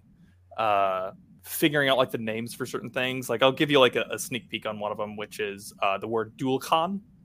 So mm. dual-con means of man make, or rather, con is a suffix that means of man make. Dual-con means to make. It's like a verb. So to make okay. is dual-con, which obviously comes from Duncan man at arms. Mm. And so like mm. there's a reason that like a lot of the words are double syllables and that they have uh different um different origins and like they went through the the phonology and like got tweaked a little bit but like then you get that suffix con for of man make and then ko coming from Orko means of magic make so something like blood would be of magic make but something like you know uh like a machine like a car would be of man make so there's like you start getting into the whole affix system and it gets really interesting. Wow. Yeah. So it's written in season one, and then it was so awesome to hear actors uh, speak it in uh in Rev- in Revolution. Um, that was really uh, We- exciting we- for me. We need to like you know. Didn't they have like a Klingon dictionary? I think that was Mhm. This there is a lexicon. I have a lexicon that I wrote for it, so I could give it to the uh, the actors. Ah, ah, I just. I don't know if you could like get that out one way or another. That would be fantastic because I think a If lot there's of, a if, the, if enough people are, are interested in it, like I'd love to have that conversation. I, I, I yeah, I, I think there would be, and um, yeah, I could just see the future. You know, ten years from now, you know, people having conversations. people are gonna like show up to me at cons and, and you know Havakma Maria Torres, and I'll be like, uh and then it'd be like, look at this marvelous thing that you created, you know, and um, ah, yeah. So ho- hopefully you can make that happen because, woo, language creation is fun. More people should do it. It's a it's a fun little pastime. Mm, Mm. And you know, again, that lends to the extra mile you guys just go, you know, and um, it's it's it's there for the people who want to go that deep and, and look for it, you know. And it, it, it isn't necessary learning, but um, it is. And you guys put some some I think of some names. I think it was in Subternia, right? It was like Ted Biaselli's name in Yes, in Kudakesh, and yeah, And little Easter uh, eggs. uh, uh, they Ted. So there's Teddy, Rob, and Kevin or Kevon. I think it's Kevon. Are all words in Kudakesh. That's awesome. Oh, and, and speaking of sticking people's names in there, you guys, you guys are cartoon characters. oh yes. I mean, is that you know? I'm not familiar with um, you know, my I have a big problem that I don't spread myself out mm, to to other brands than the hobbies I'm deeply Mhm. entrenched in. And maybe it's with because I have the ForEternia website, podcasts, all this stuff. I just don't have time. But I, I have not yet deeply explored into uh, Castlevania, which I want to because um, and I know that was Powerhouse Animation's what first animated series. You know, there's some great history to that. But so I guess long long way, long story short, is this new for Masters of the Universe Revolution, putting employees in you know as, as animation models, or has that been going on in Castlevania as well? I mean, like it's certainly a really fun thing to do. Uh, I mean, like all of these shows, they require what we call uh, incidental designs, which are just Mhm. basically background character designs. And the goal of these is just kind of to fill out a scene, you know, populate it, uh, but they're not really meant to, you know, draw attention or anything. Uh, but sometimes to add a little bit of extra variety, uh, the designers will decide to instead of just drawing a generic person, they'll kind of find somebody to uh, model it after. You know, sometimes it's a, a friend, family member, coworker, uh, and at least in our case, it ended up with Kevin, Teddy, Rob, and I think Pat and I both got We uh, got in there. designs. Brad Shane are in there. There's a couple of Brad inc- uh, incidentals that are based off of other people, like Stage, and I think Jungha might be in there. And there's a couple of our like VizDev people. Mhm. Um, the key with incidentals, though, is that like you know you you don't want to overdo it with that because a lot of us have unique looks, and so like. Uh, you have to make sure that when you're filling a scene with incidentals that you communicate to your outsourced partner like all right use it here and then don't use it again because if you're not careful you'll start finding yourself popping up everywhere and you're like uh-oh that's a problem Yeah, you know. Oh, I want to know. Um, are the, you call them incidentals? Um, Correct. Yeah. are the Praetorian heroes on an animation model sheet, right? Mhm. They're, they're called Praetorian heroes. Were they incidentals? Be, Uh, before- I mean, talking about in, in Preternia, that's right. The, the like the other people around the fireplace, Yeah, or the, yeah, the, we're the, the- the bonfire. were any of them like powerhouse employees or? Uh, none of that bunch, um, Okay. because all the powerhouse people are still alive. Yeah, Well, you know, everyone in Preternia was meant to be, you know, kind of like you know a champion. They needed to be ripped, uh, and no bodybuilders at powerhouse just yet. maybe yeah, yeah, maybe we could have used Jose.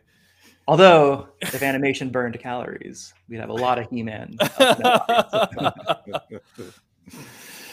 well, there's got to be something to always be sitting at a desk. I, well, yeah, I got to imagine. You know, you guys must encourage, like like you said, taking breaks, right? Playing video Oh, yeah. games, getting up, doing mm-hmm. some exercise, stretching the Yeah, yeah.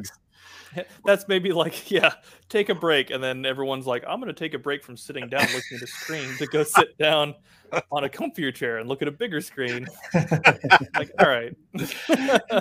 uh, yeah, yeah. Well, you know, as my mom would always say when I leave the door, make smart choices, but we don't always make smart choices, you know.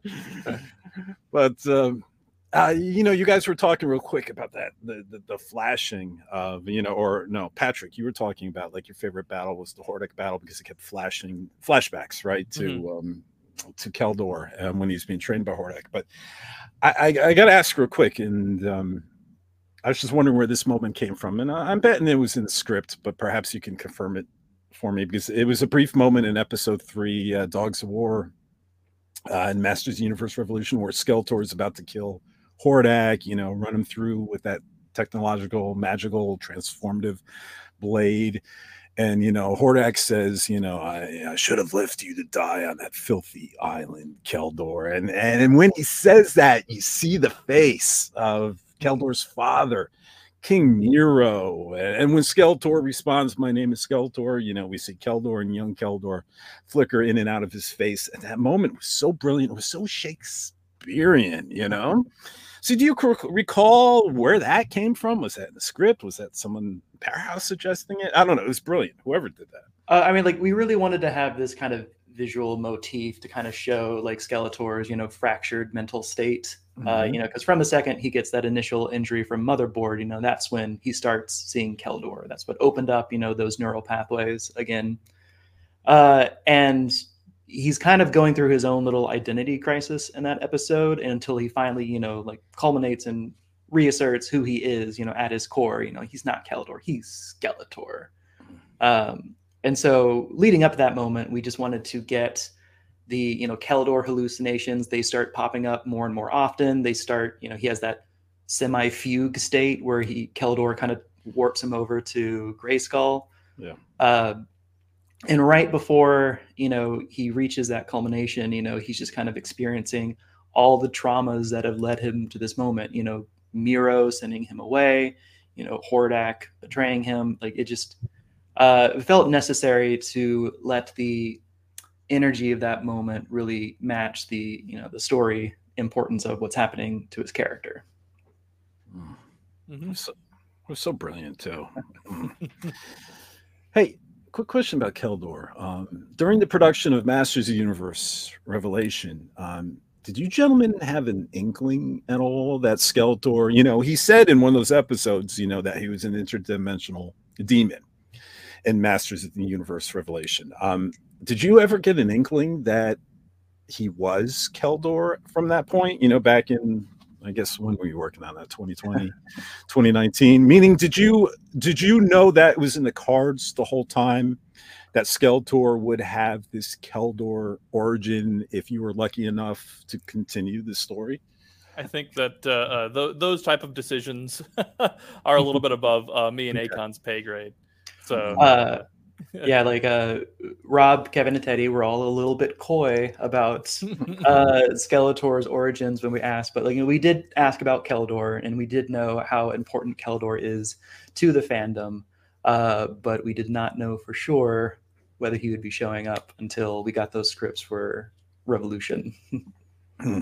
you know, there was I I, uh, I was never a fan I mean, I, I, I, never hated Keldor, and I, I, I have nothing but love for the fans that loved Keldor. But you know, you had people raised on two different shows. You know, the mm-hmm. Filmation show there was uh, just a demon um, from mm-hmm. the Dimension Infinita, I believe, and um, the actual mini comic that gave you that possible Keldor origin because it was never conclusive came mm-hmm. out after that 1983 to 1985 filmation series and so that was later explored in that 2002 series. So you had like the hatfields and mccoys you know you had two people in different camps you know. Some people loved their skeletor as a demon and um and loved the otherworldly feel to it that he was coming to this dimension because he knew this is where the power was. And then you have the people who love the whole family dynamic you know? Mm-hmm and they never really got along but i think this this series really successfully blended and merged the two origins successfully so well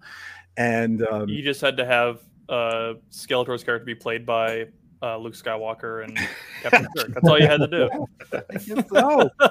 I guess so. Well, I love the fact that he wasn't, you know, in, in, the original, uh, he wasn't lying, right? So he was really convinced he was a demon. So it mm-hmm. plays both origins very well. That mm-hmm. um, it doesn't. Um, it what's the word and uh, it doesn't dismiss either origin you know it's it respects them i guess and uh, it was really a nice a nice blending and i thought oh you, you, guys really and i know hats off to the writers on that one that you guys really did a nice merging of the two and i was just really pleased with that so. Yeah like I, I know that was a definitely a priority for the writers and it was a priority for us you know just as directors just making sure that we could marry those two uh, backstories into our season.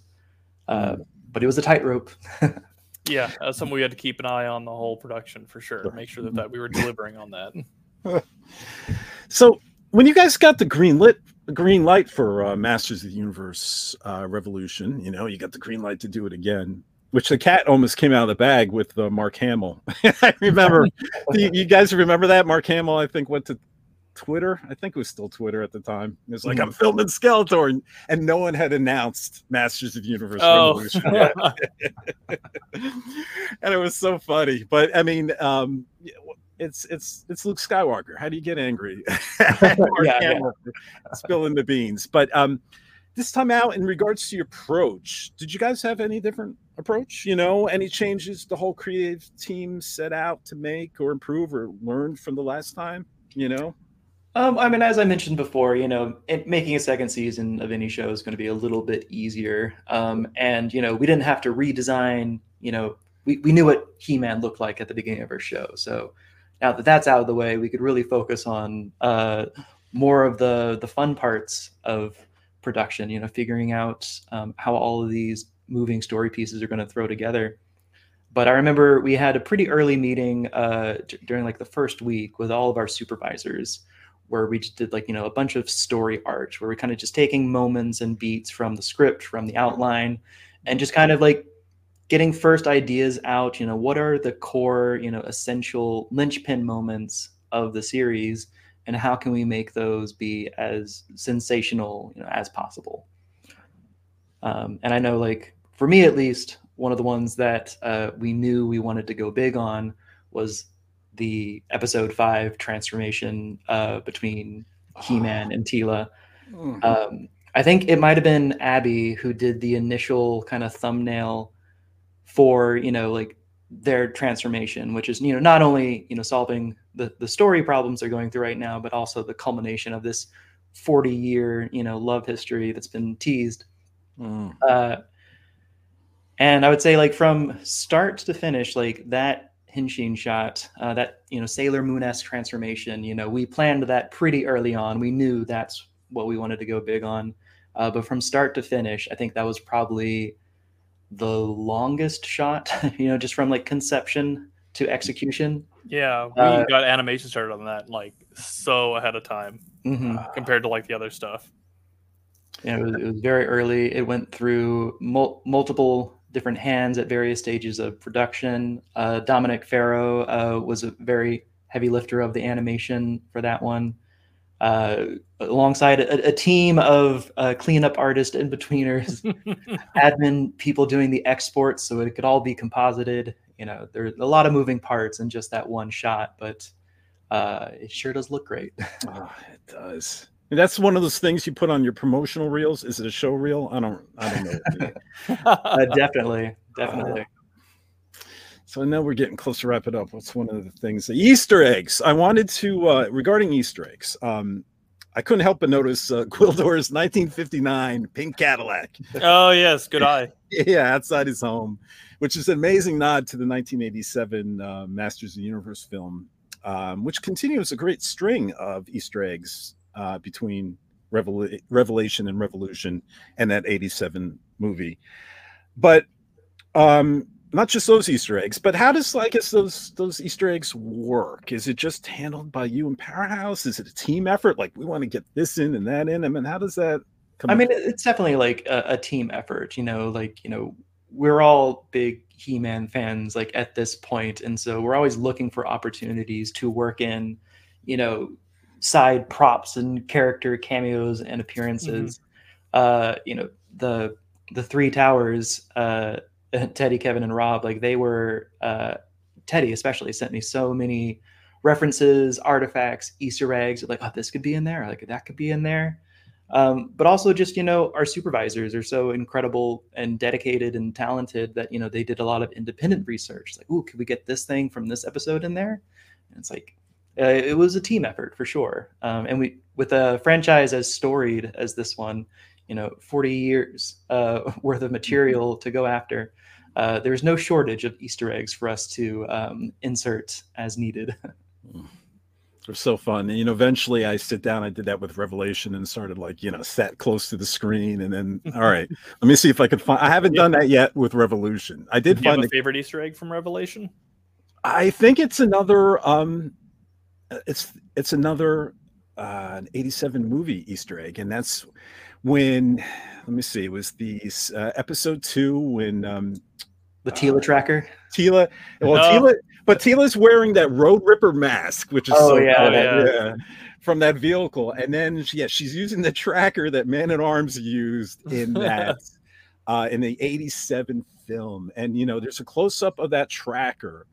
But really, seriously, even people have seen that movie. How many people really know what that looked like? And how many people, I mean, again, this is like deep in the weeds. This is for this is like treasures for fans that really go deep in the weeds and really go look for it. You know, probably the majority don't even notice.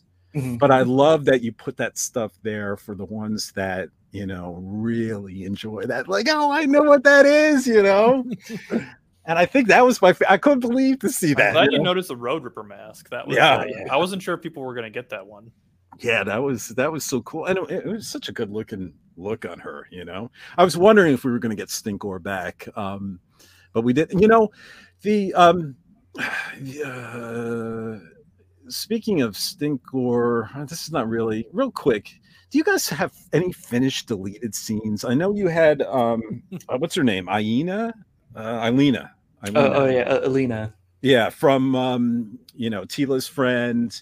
We knew uh, Kevin Smith's daughter uh, voiced the part.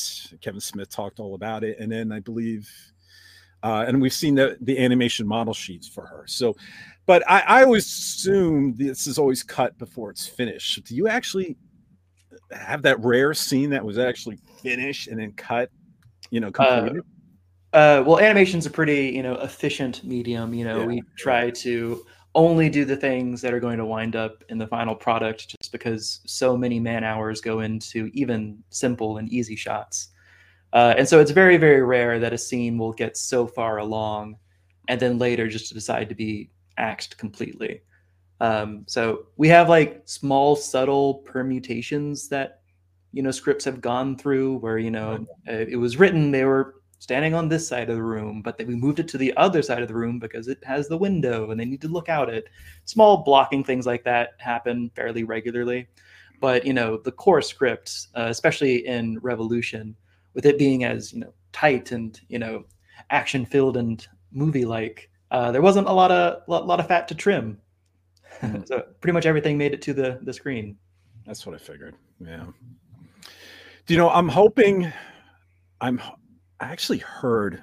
All right, you, you guys can absolutely be quiet on this because I'm not sure what you can talk about, and I don't want to get you in trouble. But I I heard through the grapevine that another art book art book was being worked on it. So, can you guys? And I don't want to get you in trouble, so I don't know. Can you confirm, deny, or say you would be involved, or no? Uh, if that's in discussion, that's again like something that like me and Akon that's far above our pay grade.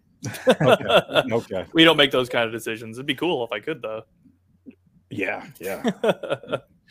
and um let me see. Um and I don't mean to put you guys on the spot, but I'm going to put you on the spot. You guys have you, you have two children now. You have Masters of the Universe Revelation. And you have Mhm. Masters of the Universe Revolution. And I know I'm not supposed to ask which is your favorite child, but now that they're they're both born, they're both grown up, you know. Do you guys have a personal? It doesn't mean you don't love them both because I love Mhm. them both, you know. But do you guys have a personal favorite? You know, each of you. Oh, I mean, it, it is really hard to choose. Um, there are definitely like specific moments throughout both seasons that I'm just really, really happy with. That yeah, you know, it's, I, I it's look hard to back beat the transformation sequence in Mhm. Revolution, but at the same time, like I love the Evil Lyn arc Mm-hmm. in Revelation a lot, Mhm. especially with like that giant phoenix at the end.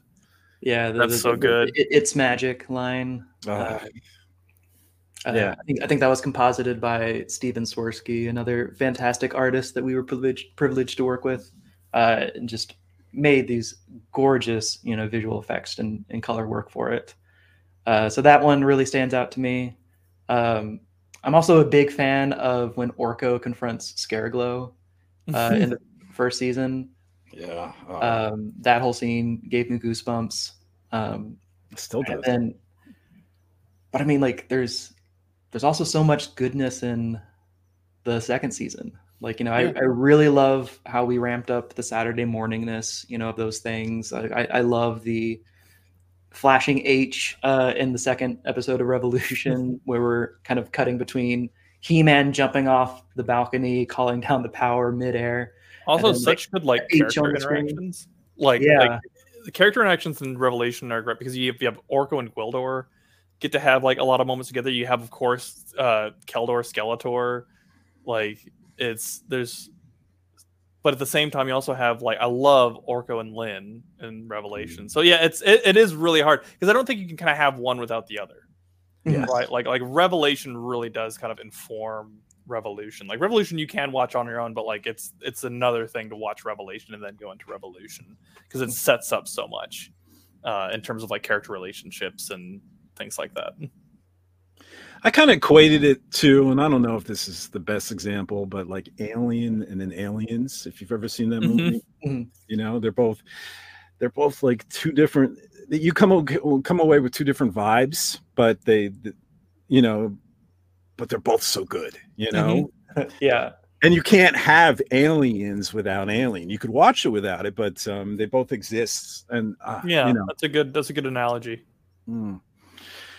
All right, so then, then if you can't pick favorites, you have a favorite? Um, hmm. I you know I can't. All right, I'll tell you what. All right, I'll tell you what. We'll we'll turn the question. Did you ever uh, get tired of confusing Revelation and Revolution? You ever go to like the Teddy and go, guys? you know, because I find myself like you know, it's just in conversation, like twisting those all the time. I'm like, wait, you're talking about Revelation? No, I'm talking about Revolution, but you know, you, you don't catch yourself. And you know, Kevin Smith came out publicly, um, the San Diego Comic Con, and said everyone's going to be able to figure out what the third, if they're able to do a third one, that the third one is called. You know, where so people immediately started going into the names like uh, Redemption, you know, anything with an RE in it, you know Uh-huh. Or or retribution or what have you. Actually, redemption is very fitting with Like the uh, Matrix trilogy all of a sudden. it's very fitting with um the spar Shira. So Mm-hmm. that's that's you know as we finish this out, um what a whew, what a uh what a what a, it's not a post credit, it's a pre credit teaser, right? yeah Um, I think we'll, so, we'll coda at the end yeah if the spar is showing and um and I, at the end when you saw i guess that that was hordak um being repaired right? Mhm, and then it, it mhm. looked like they were analyzing he-man's armor it looked like.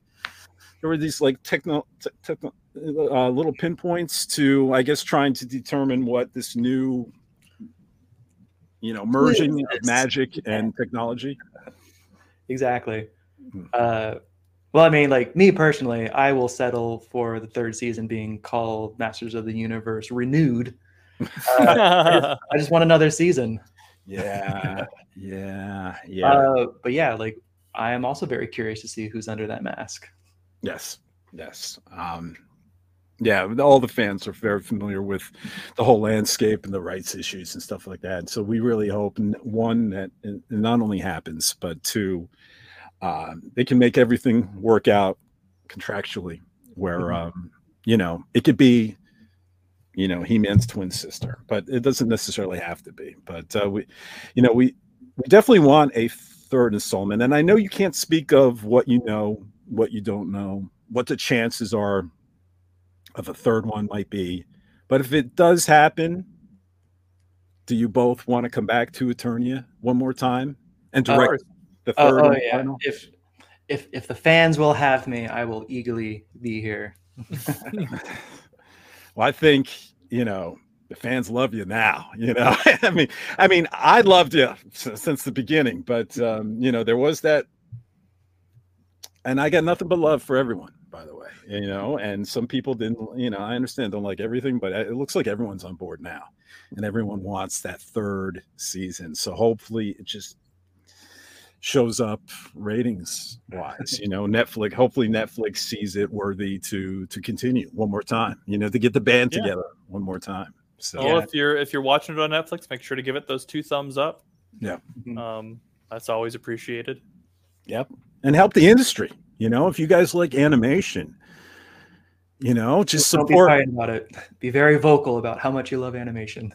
yeah, yeah, and and watch the shows and give them two thumbs up. I mean, there's a lot of great stuff from Powerhouse. You guys did that King Kong one, right? The That's yeah. right, Skull Island. Skull Island, uh, yeah. Directed by Willis Bulliner, who uh, we also worked with on Seis Manos. He directed that as well. Hmm. Fantastic director. You should all go check him out. Yeah. Oh yes. And then and then oh, and I'm such a fan uh, you guys are doing uh, Lara Croft. Yes, we are. Tomb Raider. Oh, I can't wait to see that too. So there, yeah, there's a there's a lot of good content, and I really, you know, um, most people don't go have a Masterverse, a Masters of the Universe website that's op- occupying all their time with forums and podcasts and videos and news stories. So they have the free time. So don't be like me and miss these shows. Use your free time, watch these shows, support these shows, and of course, keep watching Masters of the Universe Revolution. I think it counts. I think rewatching it and rewatching it again, it just it just helps. You know, I mean, there's no guarantees, but um, you know, it's the best way to do your part. you know, to bring to bring um, Akon and Patrick back one more time. Just have it playing on repeat in the background. Every time you leave the house, you need something for your pets to watch. Pets love Motu. I wonder how the, I wonder how the algorithm would react to that. Like, you know, this person's idea. Surely can't hurt. Eh, eh, yeah, you're right. It can't hurt. So, all right. So, I think I ran long, but I think we ran the gamut, my friends. Now, do you either um either one of you have anything else you'd like to touch upon or add, or you know, something perhaps we haven't addressed yet? Uh, I mean, there's so much in that we could talk about, like we we didn't even talk about Granamyr. Oh, like you know, I was trying the great John Delancey Lancie as as a huge dragon, and we were able to give him his helmet and everything, and have him fight a giant techno titan in the sky. Can you guys see my Granamyr up here? Oh, yeah. oh, you've got the classic toy. Very nice. Yeah, yeah, yeah. yeah I'm a huge fan of Granamyr. Uh, John Erwin was horns. John Erwin was the voice of Granamyr and um, who played the you know He-Man in the original Filmation series, and mm-hmm. I had mm-hmm. no idea that he could just contort his voice that way. Couldn't even recognize him, and um, yeah, no, he was. And seeing Granamyr, yeah, it was fantastic. And having John, uh, you had the whole Star Trek crew. Oh yeah, yeah. You know, I mean, um, you had if we uh, get Jonathan uh, Frakes, Gates McFadden uh, as well. Yeah. Oh yeah, yeah, because um, yeah, Doctor Beverly Crusher, right? Mm-hmm. Um, I was do you know? And if you can't say, you can't say. Was there a scheduling conflict with our, our original Marlena at all? And uh, uh Silverstone. Yeah, I Not have no idea. Sure. Okay. Uh, okay. All, all above our pay grade. so same thing, I guess, with Teela. So you know, because uh, I actually like both performances, but uh, I did like. Yeah, I mean, like I, I, I can't pick a favorite. Like you know, me, like me neither. Sarah Michelle Gellar was incredible. Like Melissa was amazing. Brought so much like heart to like the vocal performance, which you know we really needed. You know this season, uh, just for her storyline. Uh, but I mean, they're both amazing. Mm-hmm. Mm, yeah. And you know, I don't, I don't know about you guys, but I was a big fan of Batman the animated series. And when I first listened to Mark Hamill, um, in Masters of the Universe Revelation, there'd be points certain times that I just like hear the Joker. Mm-hmm. but now I don't know if that's just sort of faded away. But in Revolution, I didn't even hear the Joker at all. This is Skeletor, you know, he and I don't that kind of like Tallulah quality every now and then. Yeah, yeah, which yeah. is really great. And he's just so brilliant, and um, mm. he's fantastic to work. Well, I mean, they're all again fantastic to work with, but like I just remember the first time seeing Mark Hamill come into the booth, and for someone of his like stature, you know, like of his his notoriety, yeah. um, to come into the booth and be so like just work a good great work ethic, just down to earth, just like what do you guys need for this moment? Um, was I don't know, just really good. It it it, it, it showed to me that like voice acting really is like a passion for him, mm. and like as a fellow craftsman, I really appreciate it when when someone comes in and, and treats it to uh, with that much um, respect and and Lena. Oh my god. Oh my god, yeah. She's so fun to work with. Does she not also elevate the material? Do you know what I mean? Absolutely. I mean, I'm yeah. sure there's. You could have asked for a better Evil-Lyn. Yeah, I'm sure there's some actresses that could have done a fine job, right? And we've been mm-hmm. very mm-hmm. happy with her. But Lena, you know, it's kind of like Bear's score, right? Mm-hmm. It just it, it it lifts already good material that much higher mm-hmm. because Lena is doing the voice. And I feel, especially as a Masters of the Universe fan, but I'm sure you as creators to have her doing that just uh it just it just raises it a notch. You know, she brings mm-hmm. this gravitas that that not many other actresses can bring. And um and she does humor. It's great. It's she great. Does. She does like I just I can't I can't like rave about the voice talent enough. I mean, you you've got you've got Mark Hamill, right? You got the Joker, Luke Skywalker, like like rounding out uh uh, uh with Skeletor. You've got like William Shatner who yeah. like brings this Shakespearean quality to Keldor. You've got like uh uh you've got like the, the perfect Evil-Lyn um, in mm. Lena Headey. You've got like uh, Liam Cunningham as like a, a wonderful man at arms. Orko, whose like voice isn't even pitched he's so like amazing as Orko yeah, and brings Griffin's this kind so of like great at mm-hmm. Yeah, it's like this like little kid brother energy to like this character made people like really fall in love with him. You've got Stephen Root who brings so much heart to Cringer and then also is able to pivot and be Battle Cat um with that confidence in his voice. Like it's and like even like Granamyr, like having um uh, John de Lancie uh, being kind of uh, dismissive of Teela and like uh, uh, dripping with that um, disdain in his voice while also making it kind of fun and rhythmic uh, was fantastic. Like, yeah, the voice cast like through and through. Uh couldn't have asked for a, a, better cast of characters. It's amazing. I just wish we could have had a big I know it would have been expensive, but a big Comic Con moment where you have the whole voice cast on stage. you, you guys know like what they did with the Avengers, right? I think in yeah, yeah. Comic Cons, they had the whole star-studded cast, and I'm sure it would have been so expensive. and you guys are trying to keep costs down to a minimum already, you know, and or or, or Netflix's because I guess that would be Netflix flying everybody out there, but. Um, but still, just to see them all together, but it, but it is a dream just to have these because, you know, it's it's there's an explanation that sometimes comes with um, being a Masters of the Universe fan, you know, because as as Patrick, you were talking about the book and how much lore in there. A lot of people just think He-Man, Skeletor toys, and and there's not a lot of depth. But if you watch, if if then you show them Masters of the Universe Revol- Re- Revelation, especially the first one, you know, there is so much human drama and death, especially in those later episodes with the the character arc that Evil-Lyn endures. That is just so, and and the gravitas that um, Lena Headey brings is just so adult, so compelling. You know, like it's just like the death of God scene, and um, mm, you know, and it's it's a wonderful like character who's kind of like like Evil-Lyn's whole thing. Like even though she's got evil in her in her name, there's just kind of like is she fully evil now? Is she not? She's kind of like going back and forth between these. Um, but I really do love that, like in Revolution, that like for Skeletor, it's like him actualizing himself and like realizing who he is. It's like no, he's like he's Skeletor. that's his arc. It's, it's like, no, I am an evil son of a bitch, and you will deal with me. Yeah, yeah. I'm hoping we get a figure now that says uh, Goodlin.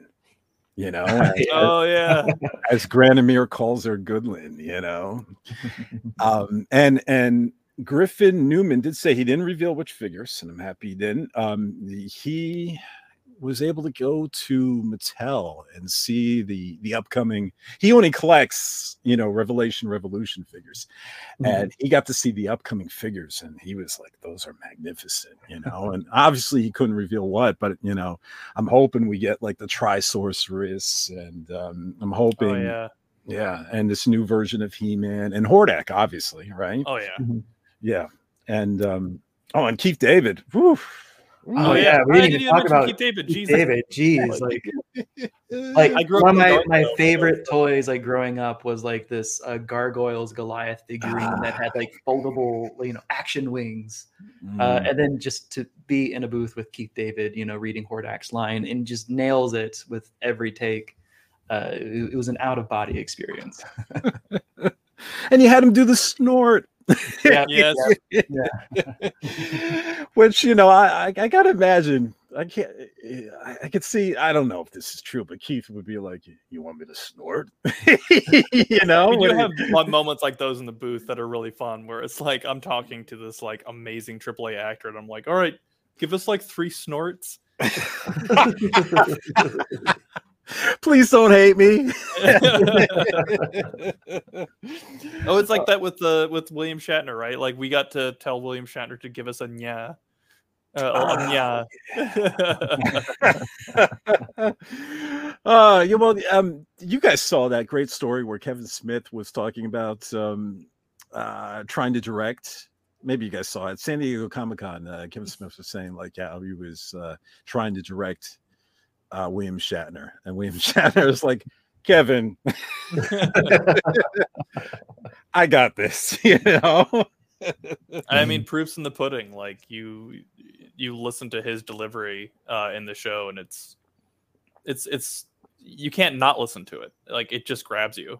Yeah, yeah. Like I was, I was very curious to see, you know, how the character of Keldor was going to come together with Shatner's voice, but I feel like I never truly understood who Car- who who Keldor was until Shatner gave those lines and just it all clicked into place perfectly. We're like, mm-hmm. this is mm-hmm. such a great take on Keldor. Uh, he brings such a charisma, for for lack of a better word, to the performance. Uh, it's great.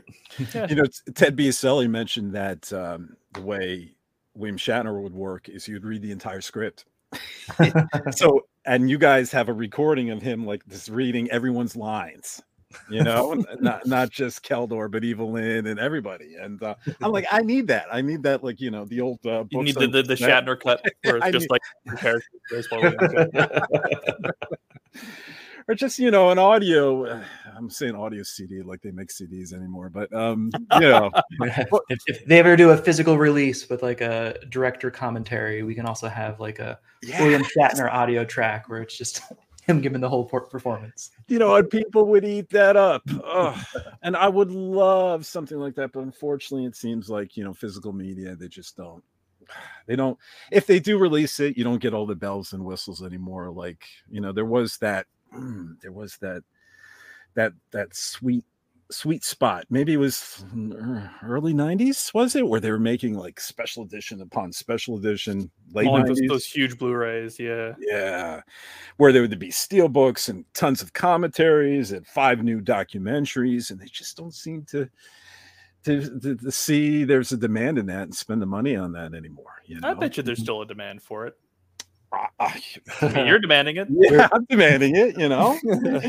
but I don't know. For some reason, there at least there's no.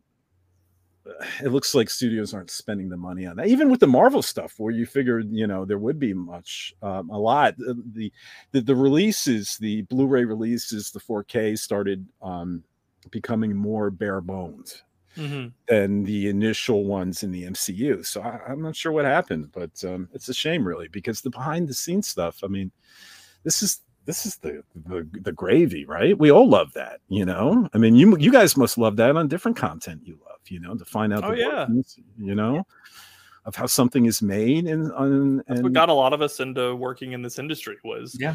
behind the scenes stuff. Like you know, as a kid having the Star Wars concept art books and watching the behind the scenes footage of like how they made those things. It's it's interesting. It makes you want to play in that world because you see what you get to do and and how fun it can be. Yeah, yeah. Well, they just um, announced uh, a new Masters of the Universe 1987 Blu-ray, and it's got oh, what did they say? It's I don't want to be wrong. Somewhere between 45 minutes and three hours of new, never be before seen like documentaries. So I'm excited about this. That they, you know, it's like the Shout Factory. I don't know if you guys are familiar with Shout Factory. They put out special editions of, Yeah. of older films and all these new documentaries and found footage and stuff. And and there's one coming from not by Shout Factory, but there's one coming from Masters of the Universe, the 1987 film. So I was like, boop, That's pre-order. Yeah. Yeah. Yeah, I think I actually sent that to Ted Biaselli. And I was like, look, look, because I know he's a big fan. Order this. And um and some other people. And uh oh, so I'm so excited. So but uh I don't know. Anything else you guys want to add? I know I'm running really late. That's why that's why I, I said uh 90 minutes, I think. So we're already two hours and 15 minutes. oh man. so do you guys have anything else you want to address before we uh sign off at all? No, I mean, I think that uh, that pretty well covers it for at least this uh, this first batch. All right. Uh, everyone hit those double likes on Netflix. Uh, let's get that Masters of the Universe renewed title. Let's figure out what the better title is going to be. And and, and I'm serious about that um Kudakesh, Patrick. So whatever you could do, teach us, man. we'll sign up. We'll pay a fee. I could get 30 guys to attend this. Learn learn. Kudakesh. I yeah, uh, Zoom. uh, I'd I'd be very interested in uh, uh, talking talking more Kudakesh. Hmm. okay, well, maybe we can make that happen at some point. So great. So uh it's been such an honor um to have you both on today. Thanks. Um, It's been a pleasure, been a lot of fun talking to you. yeah and thanks to you and and and i like how you mentioned this anytime you could the rest of your creative team um you know our fandom has been graced with something truly special t- twice that uh i'm so personally thankful for and uh from the bottom of my heart um thank you both for pouring your your heart and your soul into these you know two animated series. It shows and we're you know the fandom is extremely grateful so appreciate that Thanks. It, it's been a real honor, you know, working on this show. Like this, it means so much to so many people. It was such a formative impact on a lot of, you know, their childhoods. Uh, and that's something that is, you know, worth nurturing and worth respecting. Uh, and so we just want to bring the best possible show to the fans that we can. well said all right gentlemen uh that's a wrap all uh we want to thank uh akon and patrick for being on today. Uh thank you both. You you've both been a uh, absolute delight. And thanks to you all out there for listening to this podcast. Now if you enjoyed the show please show your support by subscribing to our streams and our channel. And please give us a like and a comment below where able. And you can always drop us a line too by sending us an email at ForEternia at gmail.com. We really do love the feedback. And as always, visit us at ForEternia.com for all the latest updates and news, as well as links to our social media pages like X, Facebook, and Instagram that can help you stay up to date with all our Masters of the Universe content. So that's it. We would like to thank you all for listening and let the power return. We'll see you next time. Bye, everyone. Bye, guys.